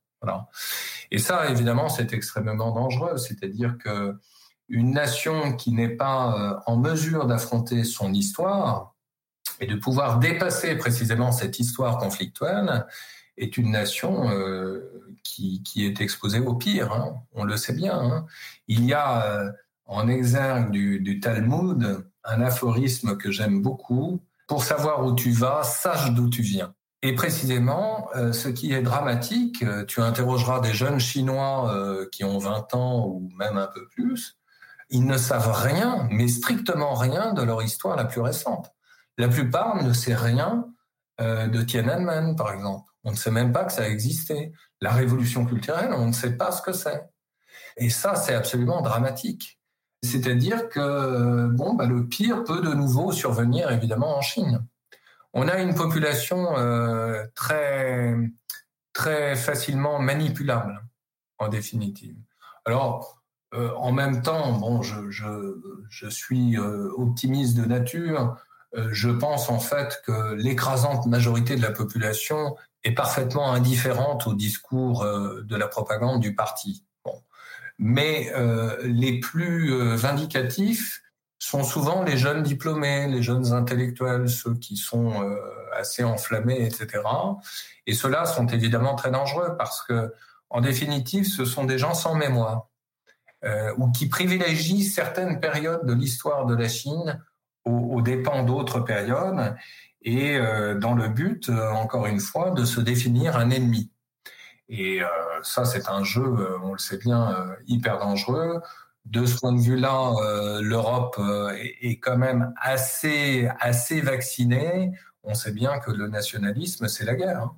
Et euh, toi qui as travaillé euh, en Chine, qui as cette expertise sur l'histoire de la Chine contemporaine et qui du coup a pu euh, sans doute dialoguer avec des homologues chinois, est-ce que ça t'a pas posé des problèmes justement, ce sharp power, dans l'exercice de tes fonctions? Par exemple, tu as été invité à Taïwan, est-ce que ça pose des problèmes ensuite pour travailler éventuellement avec les autorités chinoises? Alors jusqu'à présent, ça n'a jamais posé de problème. je touche du bois et en même temps, si tu veux, moi j'ai 51 ans, euh, je vais, vais pas me refaire et changer le fond de ma personnalité. Hein. Je veux dire, euh, je reste droit dans mes bottes et, les choix, je les assume hein, sans jouer aux héros chevaleresques, etc. Mais je vais te rapporter une anecdote. Il y a, des années de cela, il vivait encore, il est mort dans un accident assez assez curieux d'ailleurs. On a on a toujours pas élucidé cet accident l'ancien ambassadeur de, Chine à Paris, Wu Tianmin, mort sur une route de Wuhan il y a quelques années, euh, un jour me prend par le bras lors d'un cocktail mondain et me dit Ah, monsieur Linco, euh, on dit que vous aimez beaucoup la Chine. et je lui avais rétorqué Monsieur l'ambassadeur, j'aime tellement la Chine que je préfère qu'il y en ait deux. Alors je ne sais sur le coup s'il m'avait vraiment compris, mais je suis resté toujours sur cette ligne. Et euh, bon, jusqu'à présent, ça m'a pas joué de tour. Euh, et d'ailleurs, euh, il faut savoir que lorsque tu vas à Taïwan, tu n'as pas besoin de visa. Donc, bon, c'est assez curieux le statut de Taïwan, comme tu le sais. Bon, aux yeux des, autorités françaises, ce n'est pas un pays souverain, hein, c'est une île renégate. Hein, Néanmoins, euh, et c'est toute l'hypocrisie des relations internationales, euh, nous avons bien sûr des relations euh, officieuses avec Taïwan et réciproquement. Il y a un bureau de représentation taïwanais qui tient lieu d'ambassade rue de l'Université près du Parlement à Paris et réciproquement un bureau de représentation français dans la Tour 101 à Taipei. tout le monde le sait. Bon, je pense pas que ça soit le problème fondamentalement, en tout cas jusqu'à présent, mais les choses pourraient euh, naturellement changer. Et c'est ça aussi le, le danger hein, que je ressens évidemment euh, dans mon quotidien. Hein. La Chine est mon quotidien, c'est clair. C'est-à-dire qu'on a vu depuis maintenant ces deux, trois dernières années, alors souvent d'anciens ressortissants chinois de nationalité tantôt australienne, tantôt suédoise, mais il y a aussi parmi eux des Occidentaux qui ont été littéralement pris en otage par les autorités chinoises. Et donc la diplomatie chinoise pratique de plus en plus ce qu'a toujours fait par ailleurs la diplomatie iranienne, c'est-à-dire une diplomatie des otages. Et ça, évidemment, ça te fait réfléchir à deux fois. en tant qu'universitaire, évidemment, tu ne peux pas ne pas y penser, c'est clair. Bon, mais en même temps, je vais te dire, euh, il va falloir se faire une raison parce que c'est ce qu'on disait tout à l'heure. Euh, la Chine est en train euh, de se fermer sur elle-même, hein. un peu comme à l'époque de Mao. Hein. Un exemple tout à fait caractéristique et effrayant. J'espère que les choses vont changer, mais c'est pas si sûr.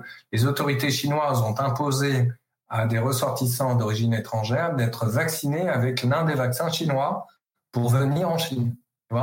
C'est une façon évidemment de dire bon, vous prenez vos distances. Finalement, on, va peut-être revivre ce que nos aînés sinologues ont connu euh, dans les années 50, 60, 70. Ça a duré quand même 30 ans. Hein. C'est-à-dire euh, la quasi-impossibilité d'aller en Chine. Et donc, qu'est-ce qu'ils ont fait? Bah, Ils se sont intéressés aux diasporas chinoises, par exemple. alors là, en France, il y a de quoi faire. Hein. Et c'est du bonheur. Hein, parce que, et c'est mal connu, justement. Il y a énormément de choses à faire chez nous. Et puis, euh, c'est vrai aussi pour l'ex-Union soviétique. Hein, pendant près de 80 ans, euh, tu étais un spécialiste de la Russie, bah, tu pouvais pas aller à Moscou, c'était le comble quand même. Bon, et eh ben qu'est-ce que tu as fait comme tant d'autres? Euh, Tu as fait des traductions. tu t'es intéressé à la culture russe, comme tu peux t'intéresser à la culture chinoise sans nécessairement aller en Chine. Alors, ça peut être un crève-cœur à terme, c'est évident, mais la différence entre euh, ce que l'on a pu connaître il y a un siècle ou moins même et aujourd'hui, euh, c'est que le monde est définitivement globalisé. C'est-à-dire que même s'il y a des retours, des relents de souveraineté, etc., bah, euh, les populations asiatiques qui sont en France, elles resteront en France. Et donc, euh, il y, a, mille choses à faire avec les diasporas euh, chinoises d'Europe, par exemple. Dans ce contrôle fric, on va dire, euh, de la part de la Chine, quelle est la place des objets? Est-ce qu'il y a aussi un contrôle? Qui est euh, exercé par la Chine sur les objets, leur patrimoine qui est exporté à travers le monde et comment ils se manifestent. Et d'ailleurs, quel rapport ils ont aussi aux, objets des autres pays et des autres cultures? Parce que je pense que ça en dit beaucoup aussi. Déjà, il y a une fascination pour, euh, sur le temps long hein, dans, dans l'histoire euh, de l'art chinois pour deux catégories d'objets. On a tout d'abord les bronzes, et puis ensuite, euh, tout ce qui relève euh, de l'art du pinceau, alors que ce soit l'écriture ou la peinture, d'une manière traditionnelle, la critique d'art chinoise ne fait pas de distinction entre la calligraphie et la peinture, précisément. Donc ce sont ces deux catégories d'objets qui sont considérées comme euh, faisant partie, dans la hiérarchie des valeurs esthétiques, des objets les plus les plus appréciables en termes de prestige social, notamment le fait de posséder de ce type d'objet. Bien sûr, il y a une fascination euh, pour les arts européens et, ça commence très tôt avec l'épopée des jésuites dès le XVIIe siècle, avec des échanges culturels, intellectuels importants, des expérimentations, y compris dans le domaine esthétique. Hein. Mais euh, je dirais que, et c'est là toute la particularité aussi euh, de la Chine en tant que civilisation, c'est un monde finalement qui se suffit largement à lui-même. Je ne dis pas qu'il est coupé du reste du monde. La preuve est, tu évoquais Arnaud Bertrand, euh, notre ami euh, qui est un, grand archéologue et spécialiste justement de ces questions, surtout de, des routes de la soie de la période antique. Hein. Eh bien, euh, malgré ces échanges avec l'Asie centrale ou l'Inde, finalement, la Chine a toujours réussi ce que n'importe quelle autre grande civilisation a réussi à faire sur le temps long, c'est-à-dire assimiler et transformé. Pour moi, la Chine, d'une manière métaphorique, c'est une sorte de ventre. Un ventre assimilateur. C'est absolument extraordinaire, qui a toujours réussi à siniser, donc à acculturer euh, ses envahisseurs d'une manière récurrente. Donc les Mongols sont devenus chinois, les Mandchous sont devenus chinois, et tous sans abandonner nécessairement leur langue ou leur écriture d'origine, se sont mis euh, à l'école de la Chine. Donc il y a, comme ça une, fascination, une sorte de, trou noir euh, dans la capacité d'assimiler les, choses. Alors, partant d'hypernationalisme, c'est-à-dire le nôtre, le patrimoine, comme je le mentionne d'ailleurs dans, ce dernier livre, Géopolitique du patrimoine, l'Asie d'Abu Dhabi au Japon, est un enjeu évidemment de pouvoir. Ça l'a toujours été, quelles que soient les sociétés, bien sûr. On parlait tout à l'heure euh, euh, de l'État régalien en France depuis la monarchie des Valois. Bon, je veux dire, euh, les décorations des, châteaux de la Loire euh, par des artistes italiens invités par les rois de France, bon, c'en est l'illustration la plus parfaite. Donc, de ce point de vue-là, il n'y a pas de singularité chinoise. Sauf que depuis la fin du XXe siècle, le patrimoine chinois qui soit avait été pillé ou acheté à l'étranger ou par des étrangers, tend à devenir euh, revendication euh, sur le plan nationaliste quant à sa restitution. Et d'une manière tout à fait significative, euh, chose unique au monde en l'occurrence, on a une section de l'armée populaire de libération, donc de l'armée communiste, hein, qui est en charge de racheter le patrimoine chinois auprès de maisons de vente aux enchères. Chose que tu connais bien parce que toi tu bosses aussi euh, pour une maison de vente aux enchères. oui, en tant que chroniqueur euh, pour la Gazette Dro. Hein. Euh, mais il est vrai que en temps normal, hors Covid, quand tu assistes à, des ventes aux enchères chez Dro et il y a des, des, objets chinois en vente, il n'est pas rare de voir ou de savoir à l'autre bout du fil, quand ce sont des agents évidemment qui opèrent, que ce sont des Chinois qui rachètent leur patrimoine précisément. Alors ça, c'est très intéressant et en même temps, c'est pas si singulier parce qu'on a d'autres pays, par exemple l'Iran, qui s'y mettent aussi.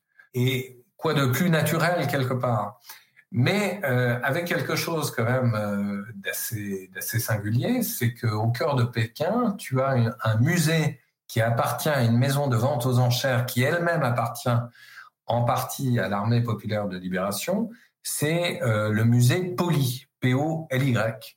Et euh, quand tu vas dans ce musée, c'est tout à fait bluffant parce que tu as toutes sortes d'objets, des sculptures, des bronzes, etc., qui ont été rachetés par euh, Poly auprès des maisons de vente aux enchères de par le monde, alors essentiellement occidentales, pour les ramener triomphalement et sous la forme de trophées et pour les exposer auprès du public chinois, en disant en quelque sorte, voilà, ceci euh, nous appartient, euh, ceci euh, nous revient. La grande affaire qu'on aborde d'ailleurs dans, d'autres films, c'est l'affaire Berger-Saint-Laurent, qui eut lieu en, 2008 quand la collection de Berger-Saint-Laurent a été vendue et que deux bronzes des têtes d'animaux du zodiaque de l'ancien palais d'été ont été rachetés initialement par un agent chinois et en fait, euh, il y a eu une sorte de manipulation faite à dessein pour alerter l'opinion des internautes chinois et faire en sorte que euh, l'opinion chinoise euh, prenne parti à, ces débats et revendique en fait la restitution pure et simple de ces sculptures sans nécessairement devoir les, les racheter. Et ça, c'est quand même assez intéressant et symptomatique d'une montée en puissance justement du nationalisme qu'il soit culturel ou pas. En tout cas, il participe justement d'une volonté euh, de réécrire l'histoire et de s'imposer euh, en tant que en tant que nation victorieuse, etc., etc. Finalement, la pratique de la Chine d'aujourd'hui n'est pas sans, sans écho avec euh, ce que les Européens ont pratiqué même à l'époque de la colonisation. Hein. Euh, toutes les grandes puissances européennes, euh, France, Allemagne, Grande-Bretagne, à la fin du 19e siècle, ramenaient toutes sortes d'objets des cinq continents, et c'est à celui qui aurait les plus beaux objets. Hein. Et d'ailleurs, on construisait à la hâte toutes sortes de musées euh, qui existent aujourd'hui encore, bien sûr, pour stocker et présenter ces objets comme justificatif, évidemment, de l'entreprise coloniale menée par les uns ou, par les autres. Hein. Donc, ça, c'est quand même assez, euh, assez intéressant, il est vrai. Et euh, ce qui n'est pas pour euh, ne pas surprendre non plus, c'est de voir qu'il n'y a pas un, musée d'art européen à, Pékin ou un musée d'art africain à Pékin ou à Shanghai ou dans les grandes villes. Alors ça, c'est quand même assez intéressant parce que effectivement, il y a là, à la différence justement de ce que l'on a connu avec l'histoire des colonisations européennes, il n'y a pas une volonté justement de s'ouvrir malgré tout à l'autre. Hein. C'est véritablement euh, une démarche euh, nationaliste, qui fonctionne en circuit fermé, je dirais en quelque sorte, c'est-à-dire qu'on exalte la Chine au nom de, son patrimoine que l'on se réapproprie, mais certainement pas pour le comparer ou, ou vouloir le, comment dirais-je, présenter un patrimoine, je ne sais pas moi, grec, romain ou africain, quel qu'il soit. Alors ça, c'est quand même assez symptomatique aussi de la période. Hein. Alors il y a Berarmi euh, qui, qui demande, euh, vous évoquez un renfermement de la Chine, mais par rapport à qui? Ce constat ne dépend-il pas du référentiel que l'on a, puisqu'on parle des rapprochements entre Chine et Iran, euh, collaboration avec la Russie, les pays des Balkans ou les activités en Afrique Oui, oui, il a tout à fait raison, hein, c'est-à-dire vis-à-vis de l'Occident au sens le plus politique du mot, c'est-à-dire l'Union européenne et les États-Unis parce que euh, sinon, d'un point de vue euh, des relations diplomatiques, euh, la grande affaire, en effet, c'est notamment le rapprochement entre la Chine et l'Iran. Et c'est un exemple parmi d'autres. Hein. sauf qu'on ne peut pas dire, et évidemment là, on retrouve des affinités idéologiques hein, entre chacun de ces régimes. On ne peut pas dire que l'Iran soit un régime très libéral d'un point de vue politique, hein, c'est clair. Et donc, euh, s'il y a rapprochement, c'est parce qu'il y a des affinités idéologiques, y compris avec la Russie. Donc, le, la configuration du monde, sans être un grand prophète, tend euh, effectivement à un rapprochement entre toutes les dictatures d'un côté et les démocraties qui toujours ont été en minorité de l'autre. Tu nous parlais du fait que tout à l'heure, ce qui pourrait être intéressant pour les sinologues contemporains, peut-être parce qu'ils n'ont pas le choix, c'est de s'intéresser à, à, la diaspora. Il y a euh, Arcaran qui nous demande s'il y a un conflit culturel, par exemple avec sa famille restée en Chine, quand un jeune Chinois sortant de la Chine pour des études, par exemple, se confronte à une histoire de la Chine non censurée, peut-être. Alors, euh, moi, ce, qui me stupéfait d'une manière générale, c'est que j'ai pu constater, et ça fait déjà près de 20 ans euh, que j'enseigne sur la Chine, hein, j'ai eu souvent euh, des étudiants chinois venus de Chine assistant à mes cours. Euh, et c'était et souvent d'ailleurs des Taïwanais, plus des Taïwanais que des continentaux. Mais j'ai eu quand même des continentaux aussi. Alors on avait euh, on avait toutes sortes de, de scénarios. Soit euh, il y avait une opposition frontale, c'est-à-dire que c'était assez révélateur justement, un peu comme si euh, on découvrait l'inéluctable en quelque sorte, c'est-à-dire je découvre par la bouche d'un orateur étranger ma propre histoire, mais qu'est-ce que c'est que ce scandale hein? C'est un peu ça ou bien euh, ou bien le déni euh, le déni absolu. Euh, c'est-à-dire non ce que vous dites c'est absolument impossible c'est du révisionnisme etc et d'une manière générale l'attitude qui prévaut est une attitude de, non remise en cause. C'est ça qui est assez navrant. Et on le voit d'ailleurs politiquement hein, c'est-à-dire que là encore le grand postulat qu'on évoquait tout à l'heure selon lequel l'éducation, la confrontation à l'Occident allait par nécessité changer les mentalités chinoises dans un sens euh, d'une démocratisation, eh bien non. C'est-à-dire que même euh, les intellectuels chinois qui ont été formés à l'Occident, et ce sont des générations et des générations, n'ont pas changé. Absolument pas. C'est-à-dire que il y a un échec évidemment de, de ce que l'on croyait être un modèle occidental. Hein. C'est absolument évident. Mais euh, je pense qu'on pourrait le dire, là encore, de n'importe quel autre pays. Vous voyez, par exemple, l'Iran, on évoquait l'Iran euh, tout à l'heure. Bah, c'est du pareil au même. Hein. C'est-à-dire que c'est pas parce que vous avez des intellectuels iraniens qui ont été formés à Paris ou à Londres euh, qu'ils deviennent de parfaits démocrates. Hein. Pas du tout. Au contraire, même, je dirais que c'est c'est souvent l'effet contraire escompté. Euh, donc euh, là aussi, il faut sans doute se, remettre en cause. Enfin, en tout cas, moi, j'en ai, pris mon, parti. Euh, C'est-à-dire que un, on ne changera sans doute pas la nature humaine, d'une part, et d'autre part, euh, alors c'est peut-être euh, totalement contre-productif par rapport à la soirée de ce soir, mais je suis absolument convaincu que l'histoire ne sert à rien. alors là, dites-le vous bien, euh, les leçons de l'histoire, comme on dit, ne sont jamais assimilées. La preuve, c'est que l'histoire dure toujours. donc ça ne sert à rien. Écoute, c'est bien, tu as un avis un peu différent de pas mal de gens qu'on a reçus ici. Donc c'est pas, c'est alors justement quand, quand tu dis l'histoire ne sert à rien, c'est pas un peu désespérant pour toi? Oh non, non, parce que euh, bon, il en reste malgré tout quelque chose. Euh, c'est-à-dire que l'histoire programme, euh, euh comme on, on nous l'a enseigné hein, euh, longtemps. Hein, bon, on va pas revenir à l'historiographie française, mais euh, l'histoire progressiste, hein, c'est-à-dire donc euh, on, on, démarre euh, d'un point A et on va vers un point Z.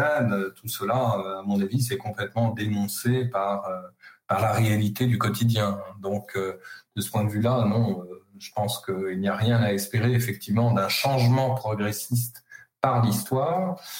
Euh, en revanche, je crois davantage à une approche euh, très pragmatique, c'est-à-dire par, euh, par tâtonnement, par alors certainement pas à, par une, vaste échelle. Hein. L'éducation nationale, par exemple, moi j'en suis assez vacciné. Je, je, ne crois pas du tout au, au, bien fondé des grands programmes euh, et des grands discours, des méta-récits euh, nationaux précisément, euh, parce que de toute façon, les individualités passent toujours à travers. Hein. C'est-à-dire que, bon, certes, je me sens fondamentalement français, mais je me sens aussi tout à fait breton, hein, et, et j'ai pas honte de le dire, quoi. Donc, quelque part, ces grands récits-là, en tout cas dans notre société, ça marche plus. On le voit bien. Euh, les gens sont passés à autre chose. Alors, je ne sais pas si c'est en l'occurrence une preuve de, de, progrès par rapport à ce que vivent les Chinois. C'est même incomparable. C'est précisément euh, une histoire différente. Mais je crois bien davantage justement euh, à des approches euh, inter-individuelles. Euh, justement dans l'échange d'une expérience, si tant est qu'une expérience peut être réellement partagée. C'est très difficile de dire, par exemple, une expérience qu'on a eue de quasiment cinq ans de séjour en Chine. Moi, je me souviens encore, à la fin des années 90, les rares fois quand je rentrais en France, bon, j'avais l'impression non seulement d'être déconnecté par rapport à la société française, mais de voir que la France, déjà la France de Chirac, hein, euh, allait très mal. Hein. C'est-à-dire que euh, quand vous débarquez, et c'est toujours le cas, euh, un dimanche après-midi à l'aéroport de Roissy, vous vous dites mais qu'est-ce qui se passe quoi? C'est un pays en panne, tout est fermé, les gens ne travaillent pas. alors évidemment vous vous venez de Chine. Euh, forcément, vous vous posez ce genre de questions. Hein. En Chine, ça pulse euh, nuit et jour. Quoi. On est 24 heures sur 24 sur le, sur le pont. Et quand on vous parle en France et quand vous avez 20 ans euh, des RTT, de la retraite qu'il va falloir préparer, etc., je suis désolé, euh, on n'est pas sur la même longueur d'onde. Et votre récit national, euh, il n'est pas pour moi. Quoi. Vous voyez? Votre programme national, il n'est pas pour moi. Voilà. Donc je crois davantage en fait aux expériences humaines, mais à échelle humaine précisément si euh, un historien peut partager auprès euh, de quelques personnes sa propre expérience, son propre regard sur l'histoire, sur une histoire, euh, ça sera déjà pas mal. Mais encore une fois, l'histoire programme, ça ne sert à rien. Bah écoute, au moins ce soir, on aura quelques milliers de personnes qui auront pu euh, assister à, ton histoire. On a Gasp qui nous demande quelles sont les, les réactions des Chinois actuellement vis-à-vis de Mao et du maoïsme en général. Alors ça, c'est très intéressant, très symptomatique justement d'un grand oubli euh, en Chine euh, de l'authenticité historique, c'est-à-dire que on a conservé de Mao Tse-tung la geste, l'héroïsme, le Superman, c'est véritablement cela, alors c'est l'un des, tyrans euh, sanguinaires les plus épouvantables du XXe siècle. Et donc, euh, au moins son successeur, Deng Xiaoping, dont on a parlé tout à l'heure, euh, au sortir de la révolution culturelle, établissait un, bilan officiel au nom du Parti communiste chinois. Il disait, grosso modo, allez, c'est 50-50 de bien et de mal. Aujourd'hui, euh, en tout cas pour Xi Jinping, il ne fait aucun doute que le bilan des années Mao euh, est absolument positif. C'est-à-dire qu'on se pose même plus de questions justement sur les déviances idéologiques euh, du régime. Euh, donc c'est assez dramatique et encore une fois, cela illustre parfaitement le fait que l'histoire ne sert à rien puisque bon bah les, les gens de toute façon sont oublieux de nature. Hein. Il y a une chose moi qui m'a beaucoup frappé, qui m'a fait beaucoup réfléchir parce que j'étais très idéaliste euh, quand je suis parti pour la première fois en Chine à l'âge de 25 ans, où j'ai fait ma coopération, c'était de lire justement ce grand sinologue euh, qui était euh, Simon Leys. Hein. Et Simon Leys disait, en exergue de l'un de ses livres, penser, c'est oublier. Et ça, alors c'est moi qui étais encombré de toutes sortes d'idées euh, toutes faites, etc. Euh, la Chine et la lecture de Simon Leys, ça a été euh, l'expérience du vide. Euh, ça fait du bien aussi hein, de, de purger son disque dur. Euh, le problème, c'est que la Chine le fait d'une manière assez récurrente à travers son histoire. Quoi. Et bon, à un moment donné, il faut rétablir quand même les filiations. Alors, il faut pas se faire d'illusions non plus entre le discours officiel, euh, les pratiques et les croyances euh, forcément officieuses. Il y a un monde. Euh, précisément euh, dans le monde de ce soir, vous pourrez le retrouver, vous avez un, un long article étonnant sur euh, les pèlerinages taoïstes au mont Taishan dans la province du Shandong. Et le Taishan est l'une des cinq montagnes sacrées. Et ce pèlerinage, comme bien d'autres, a été interdit par le Parti communiste chinois qui craint des débordements, euh, qui au nom justement de l'athéisme, de la rationalité scientifique, etc., proscrit ce genre de rassemblement.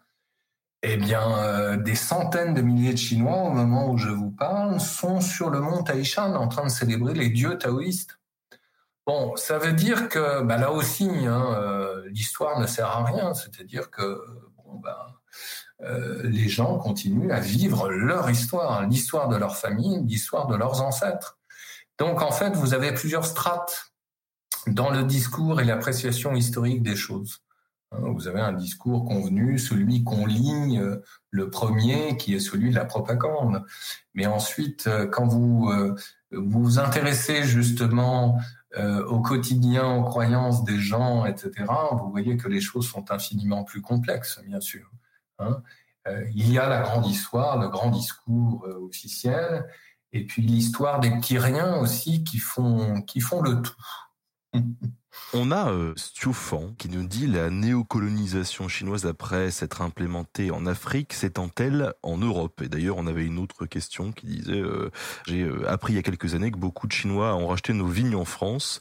N'a-t-on pas peur de perdre justement ce patrimoine-là qui est notre propre culture? Alors oui, le néocolonialisme, on comprend fondamentalement euh, ce que cela peut signifier, mais là aussi les choses ont, changé. C'est-à-dire que pour être cynique, euh, planter un drapeau et, dire euh, cette terre-là est à nous, ça coûte très cher. et je, fais preuve de contradiction parce que les Chinois le font notamment dans le sud de la mer de Chine en s'imposant sur des, des îlots que revendiquent dans le même temps les Vietnamiens et, d'autres voisins du sud de la mer de Chine. Bon, euh, mais euh, par exemple, euh, coloniser des pays africains comme l'ont fait autrefois les Français ou les Britanniques, c'est nul et non avenu parce que tout simplement ça coûte trop cher financièrement et puis c'est contre-productif d'un point de vue politique, tout simplement. Donc néocolonialisme, oui, on comprend. Euh, et la Chine pourrait effectivement en prendre le chemin, notamment par l'installation euh, d'une base militaire que vous savez à, Djibouti, hein, qui d'ailleurs n'est plus la seule base militaire chinoise située à l'étranger, parce que la presse occidentale est focalisée sur cette base-là.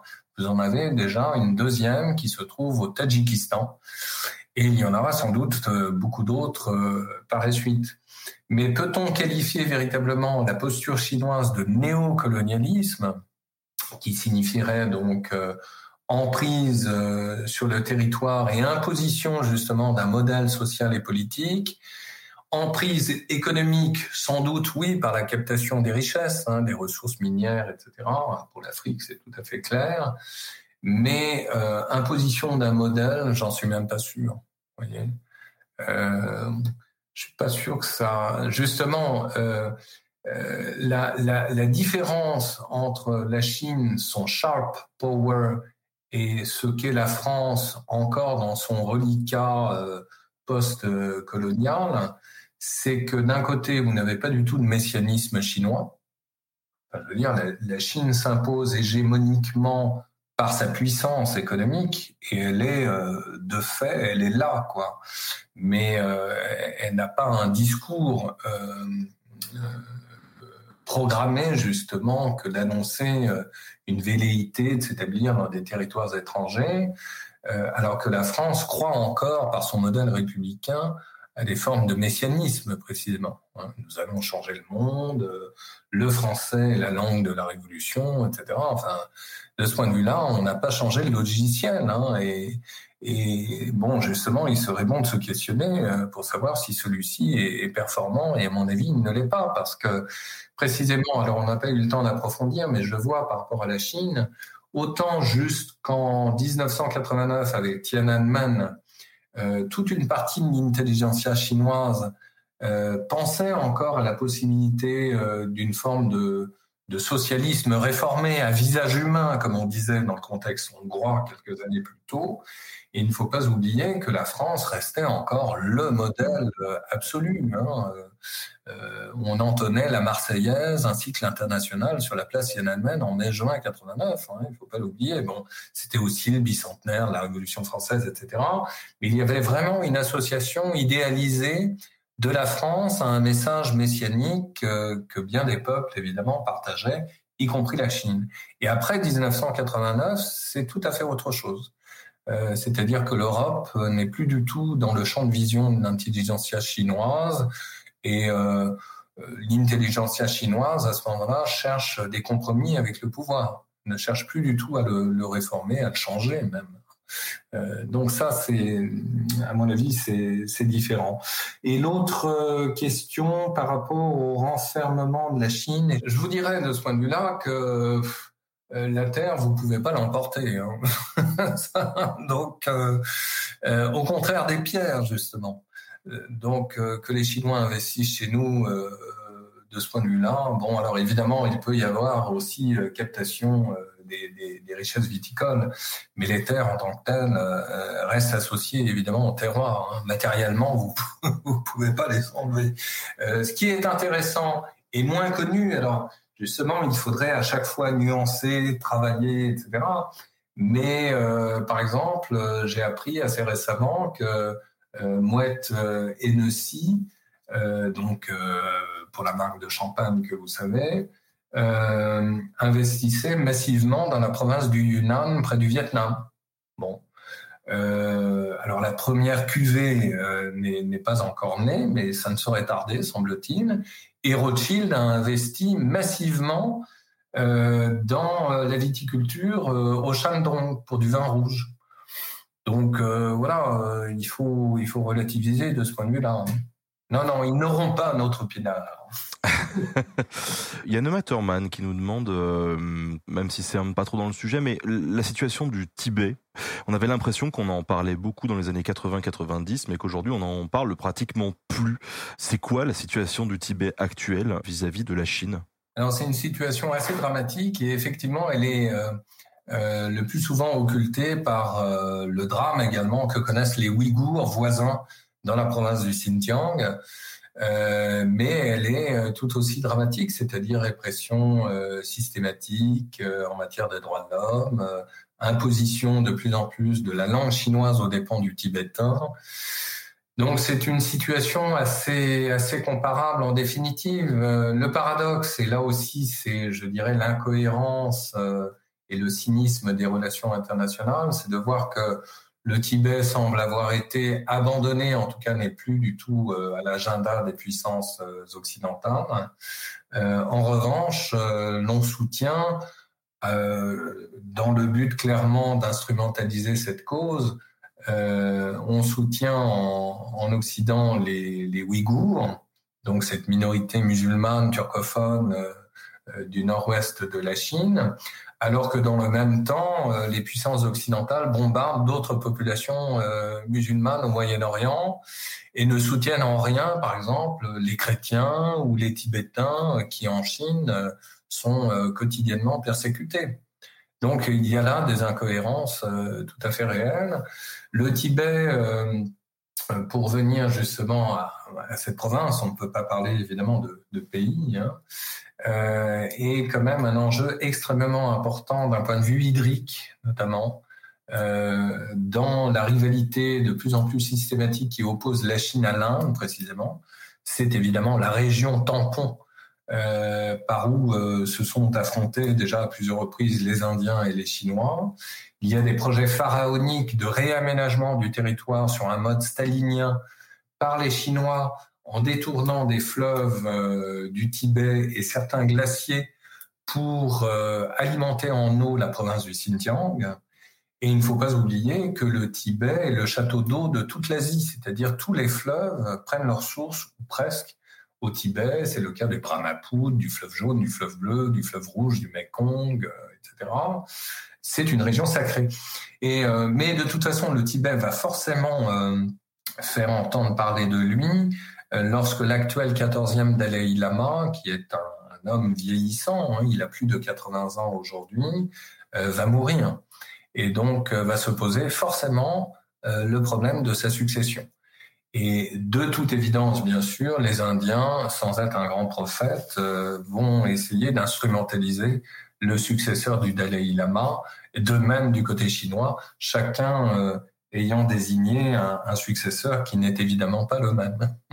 La Chine vient d'annoncer qu'ils euh, autorisaient un troisième enfant par famille, ça t'évoque quoi? Là aussi, l'histoire ne sert à rien, décidément. Ah, c'est-à-dire que Bon, les Chinois ne sont pas dupes justement par rapport à cette volonté de relancer la démographie. Il faut rappeler que dans un premier temps, Mao Tse-tung avait été pro-nataliste. Pourquoi? Parce que là encore, comme euh, tous les dirigeants communistes d'alors, je pense à, la Roumanie aussi de Ceausescu, il fallait faire le, plus grand nombre d'enfants pour résister le jour venu à la lutte finale contre le camp occidental. Hein. Donc c'était vraiment ça l'objectif, la grande utopie. Donc on a fait beaucoup d'enfants et euh, le résultat, ben, on le connaît. Hein, euh, euh, le premier recensement démographique de la Chine, c'est le début des années 60, 600 millions de Chinois. Et aujourd'hui, on est à 1 milliard 400 millions d'individus. Donc c'est absolument alarmant. Et donc c'est la raison pour laquelle le successeur de, de Mao Tse-tung, comme tu le sais, Deng Xiaoping, a appliqué cette politique de l'enfant unique. Donc revirement.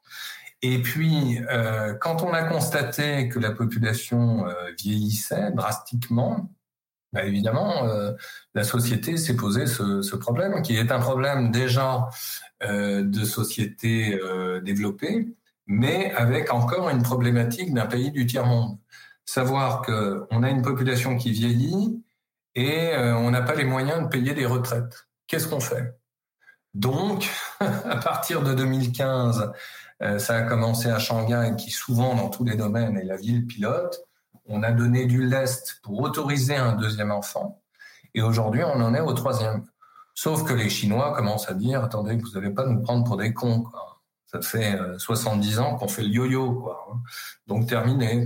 Et ça marchera pas parce que de toute façon, ben, la Chine connaît finalement une tendance euh, naturelle de toutes les sociétés, c'est-à-dire qu'on tend de plus en plus vers une famille nucléaire et de plus en plus aussi euh, vers des familles sans enfants, c'est-à-dire qu'on n'en veut pas.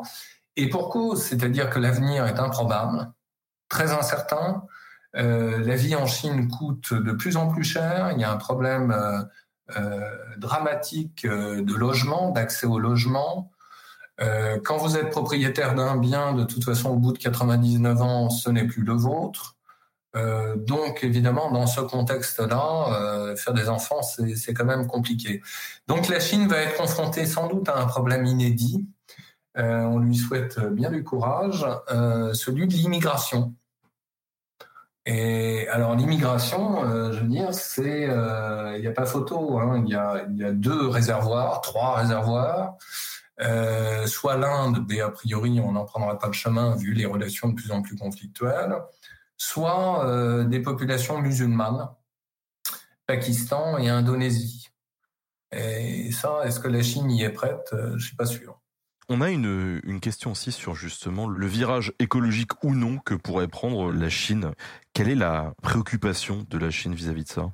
Alors, il y a une préoccupation euh, réelle qui a commencé à se manifester à, à, la fin des années 90, quand on a commencé en haut lieu euh, à parler de barrières vertes euh, pour planter notamment des arbres pour juguler la progression du désert de Gobi. Euh, suite aux erreurs et aux errements idéologiques de Mao Tse-tung lui-même, hein, rappelons-le.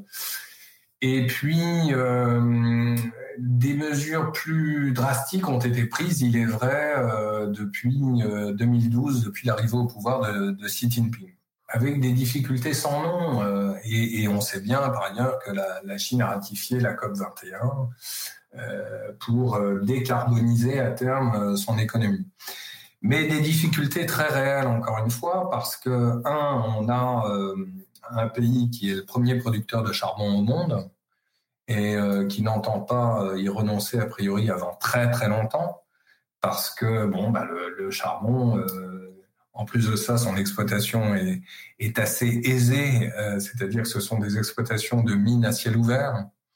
il y en a partout. Euh, ce qui n'est pas le cas de toutes, euh, de toutes les énergies fossiles en Chine. Je pense en particulier au pétrole, qui lui euh, est produit nationalement, mais il est produit souvent dans les régions les plus périphériques, comme le Xinjiang ou bien à la frontière de la Sibérie. Bref, il y a ce qui s'impose, comme en Russie, une sorte de tyrannie de la géographie. C'est-à-dire que on a des ressources qui sont loin des points de consommation. Euh, et donc tout cela, ça coûte cher en termes de transport, etc., etc. Bon, donc on a pensé à toutes sortes de solutions, euh, liquéfaction notamment du charbon pour en faciliter euh, euh l'écoulement, etc. Et finalement, euh, à la fin des années 90-2000, on a commencé à tabler sur euh, bah, ces fameuses énergies dites vertes, hein, donc l'éolien, le photovoltaïque, euh, surtout le nucléaire d'ailleurs. Hein. donc la, Chine désormais accède à un parc de centrales euh, équivalent à celui de la France, à peu près 40 centrales, et il y en aura sans doute dans l'avenir beaucoup plus. Elle fabrique, on le sait, ses propres centrales désormais.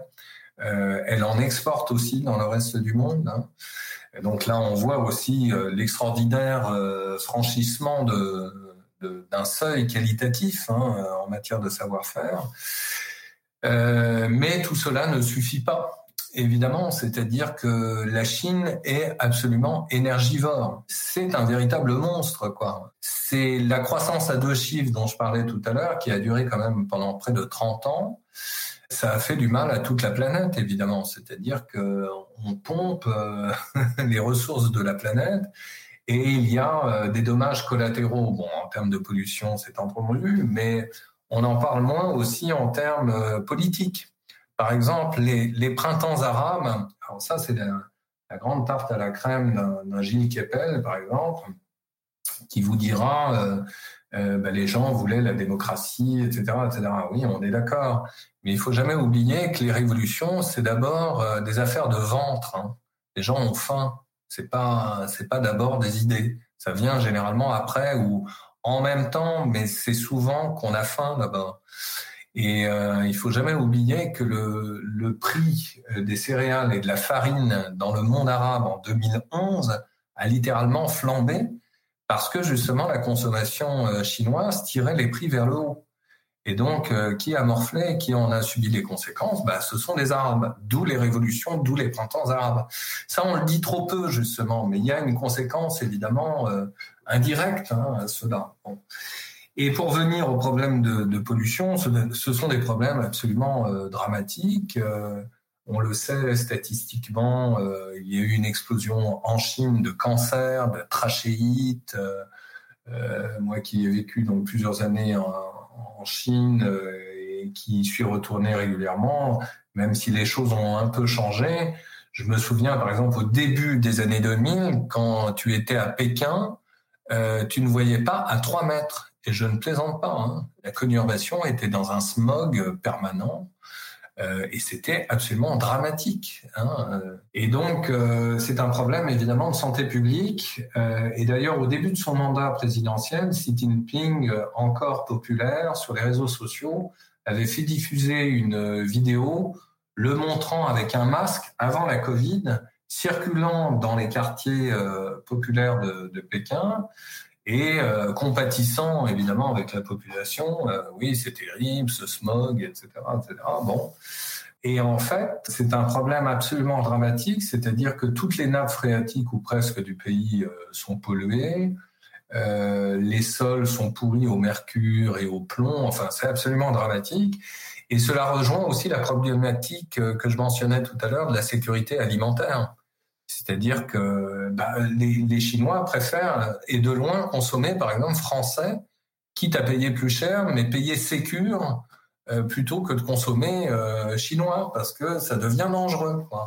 Il y a eu toutes sortes de problèmes d'ailleurs euh, par rapport à la pollution justement et dans le domaine alimentaire. Bon, bref, il y avait péril en la demeure.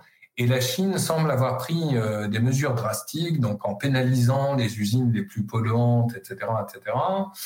Mais en même temps, on s'en est rendu compte il y a quelques mois, lorsque le Premier ministre a fait un discours assez laconique à l'Assemblée nationale populaire pour nous dire que, euh, et pour la première fois de son histoire depuis plus de 40 ans, euh, il n'y avait pas de pronostic sur la croissance. Donc déjà, euh, c'est un signal fort.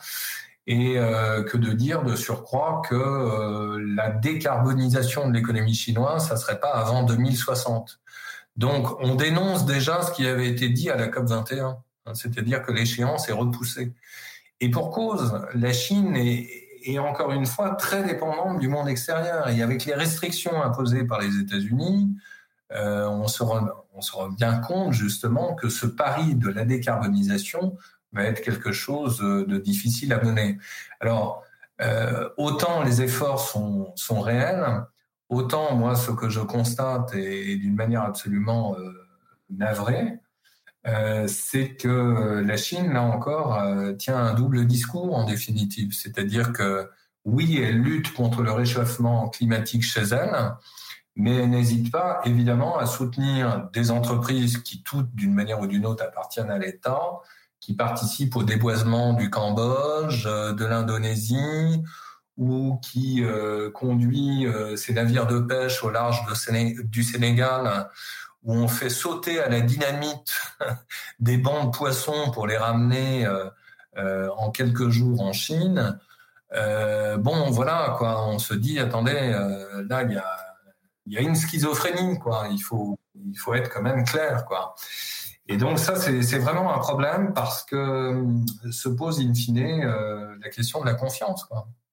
on ne peut pas faire confiance justement en un régime qui ne tient pas justement ses engagements. Tout à l'heure, tu nous as confié être d'un naturel optimiste. Alors du coup, ma question pour finir, c'est vis-à-vis de la Chine, tu es plutôt optimiste ou pas? Alors vis-à-vis du régime, non, je suis pas du tout optimiste. Euh, maintenant, euh, je vais pas jouer euh, comme comme le faisait Jean-Luc Domenac, hein, l'un de nos aïeux sinologues, en annonçant tous les 3-4 matins que le régime allait péricliter. Je me garderai bien de le faire. Il a bien montré sa résilience, justement, et il est populaire, ce régime. On a du mal à comprendre, c'est-à-dire que un régime communiste ne tient pas que par la seule terreur.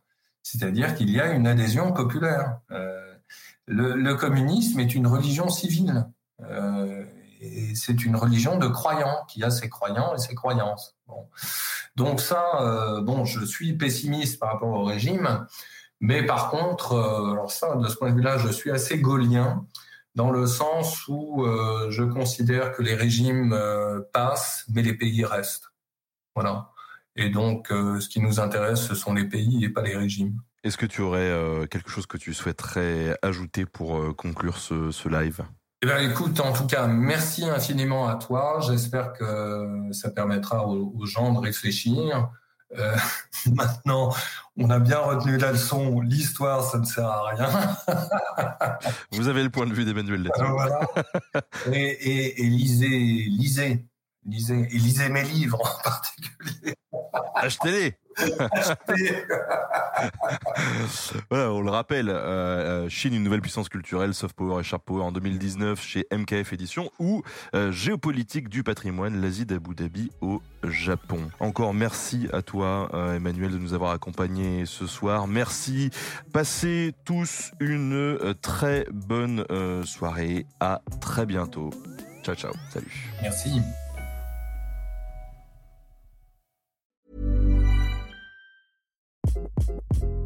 Hi, this is Craig Robinson from Ways to Win, and support for this podcast comes from Invesco QQQ, the official ETF of the NCAA. The future isn't scary. Not realizing its potential, however, could be. Just like on the recruiting trail, I've seen potential come in many forms as a coach. Learn more at Invesco.com slash QQQ. Let's rethink possibility. Invesco Distributors, Inc.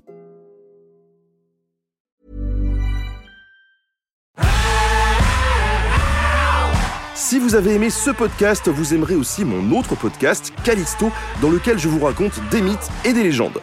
En attendant que vous nous suiviez sur Castbox, Apple Podcast, Podcast Addict ou toute autre plateforme qui propose cette fonction, n'hésitez pas à vous abonner.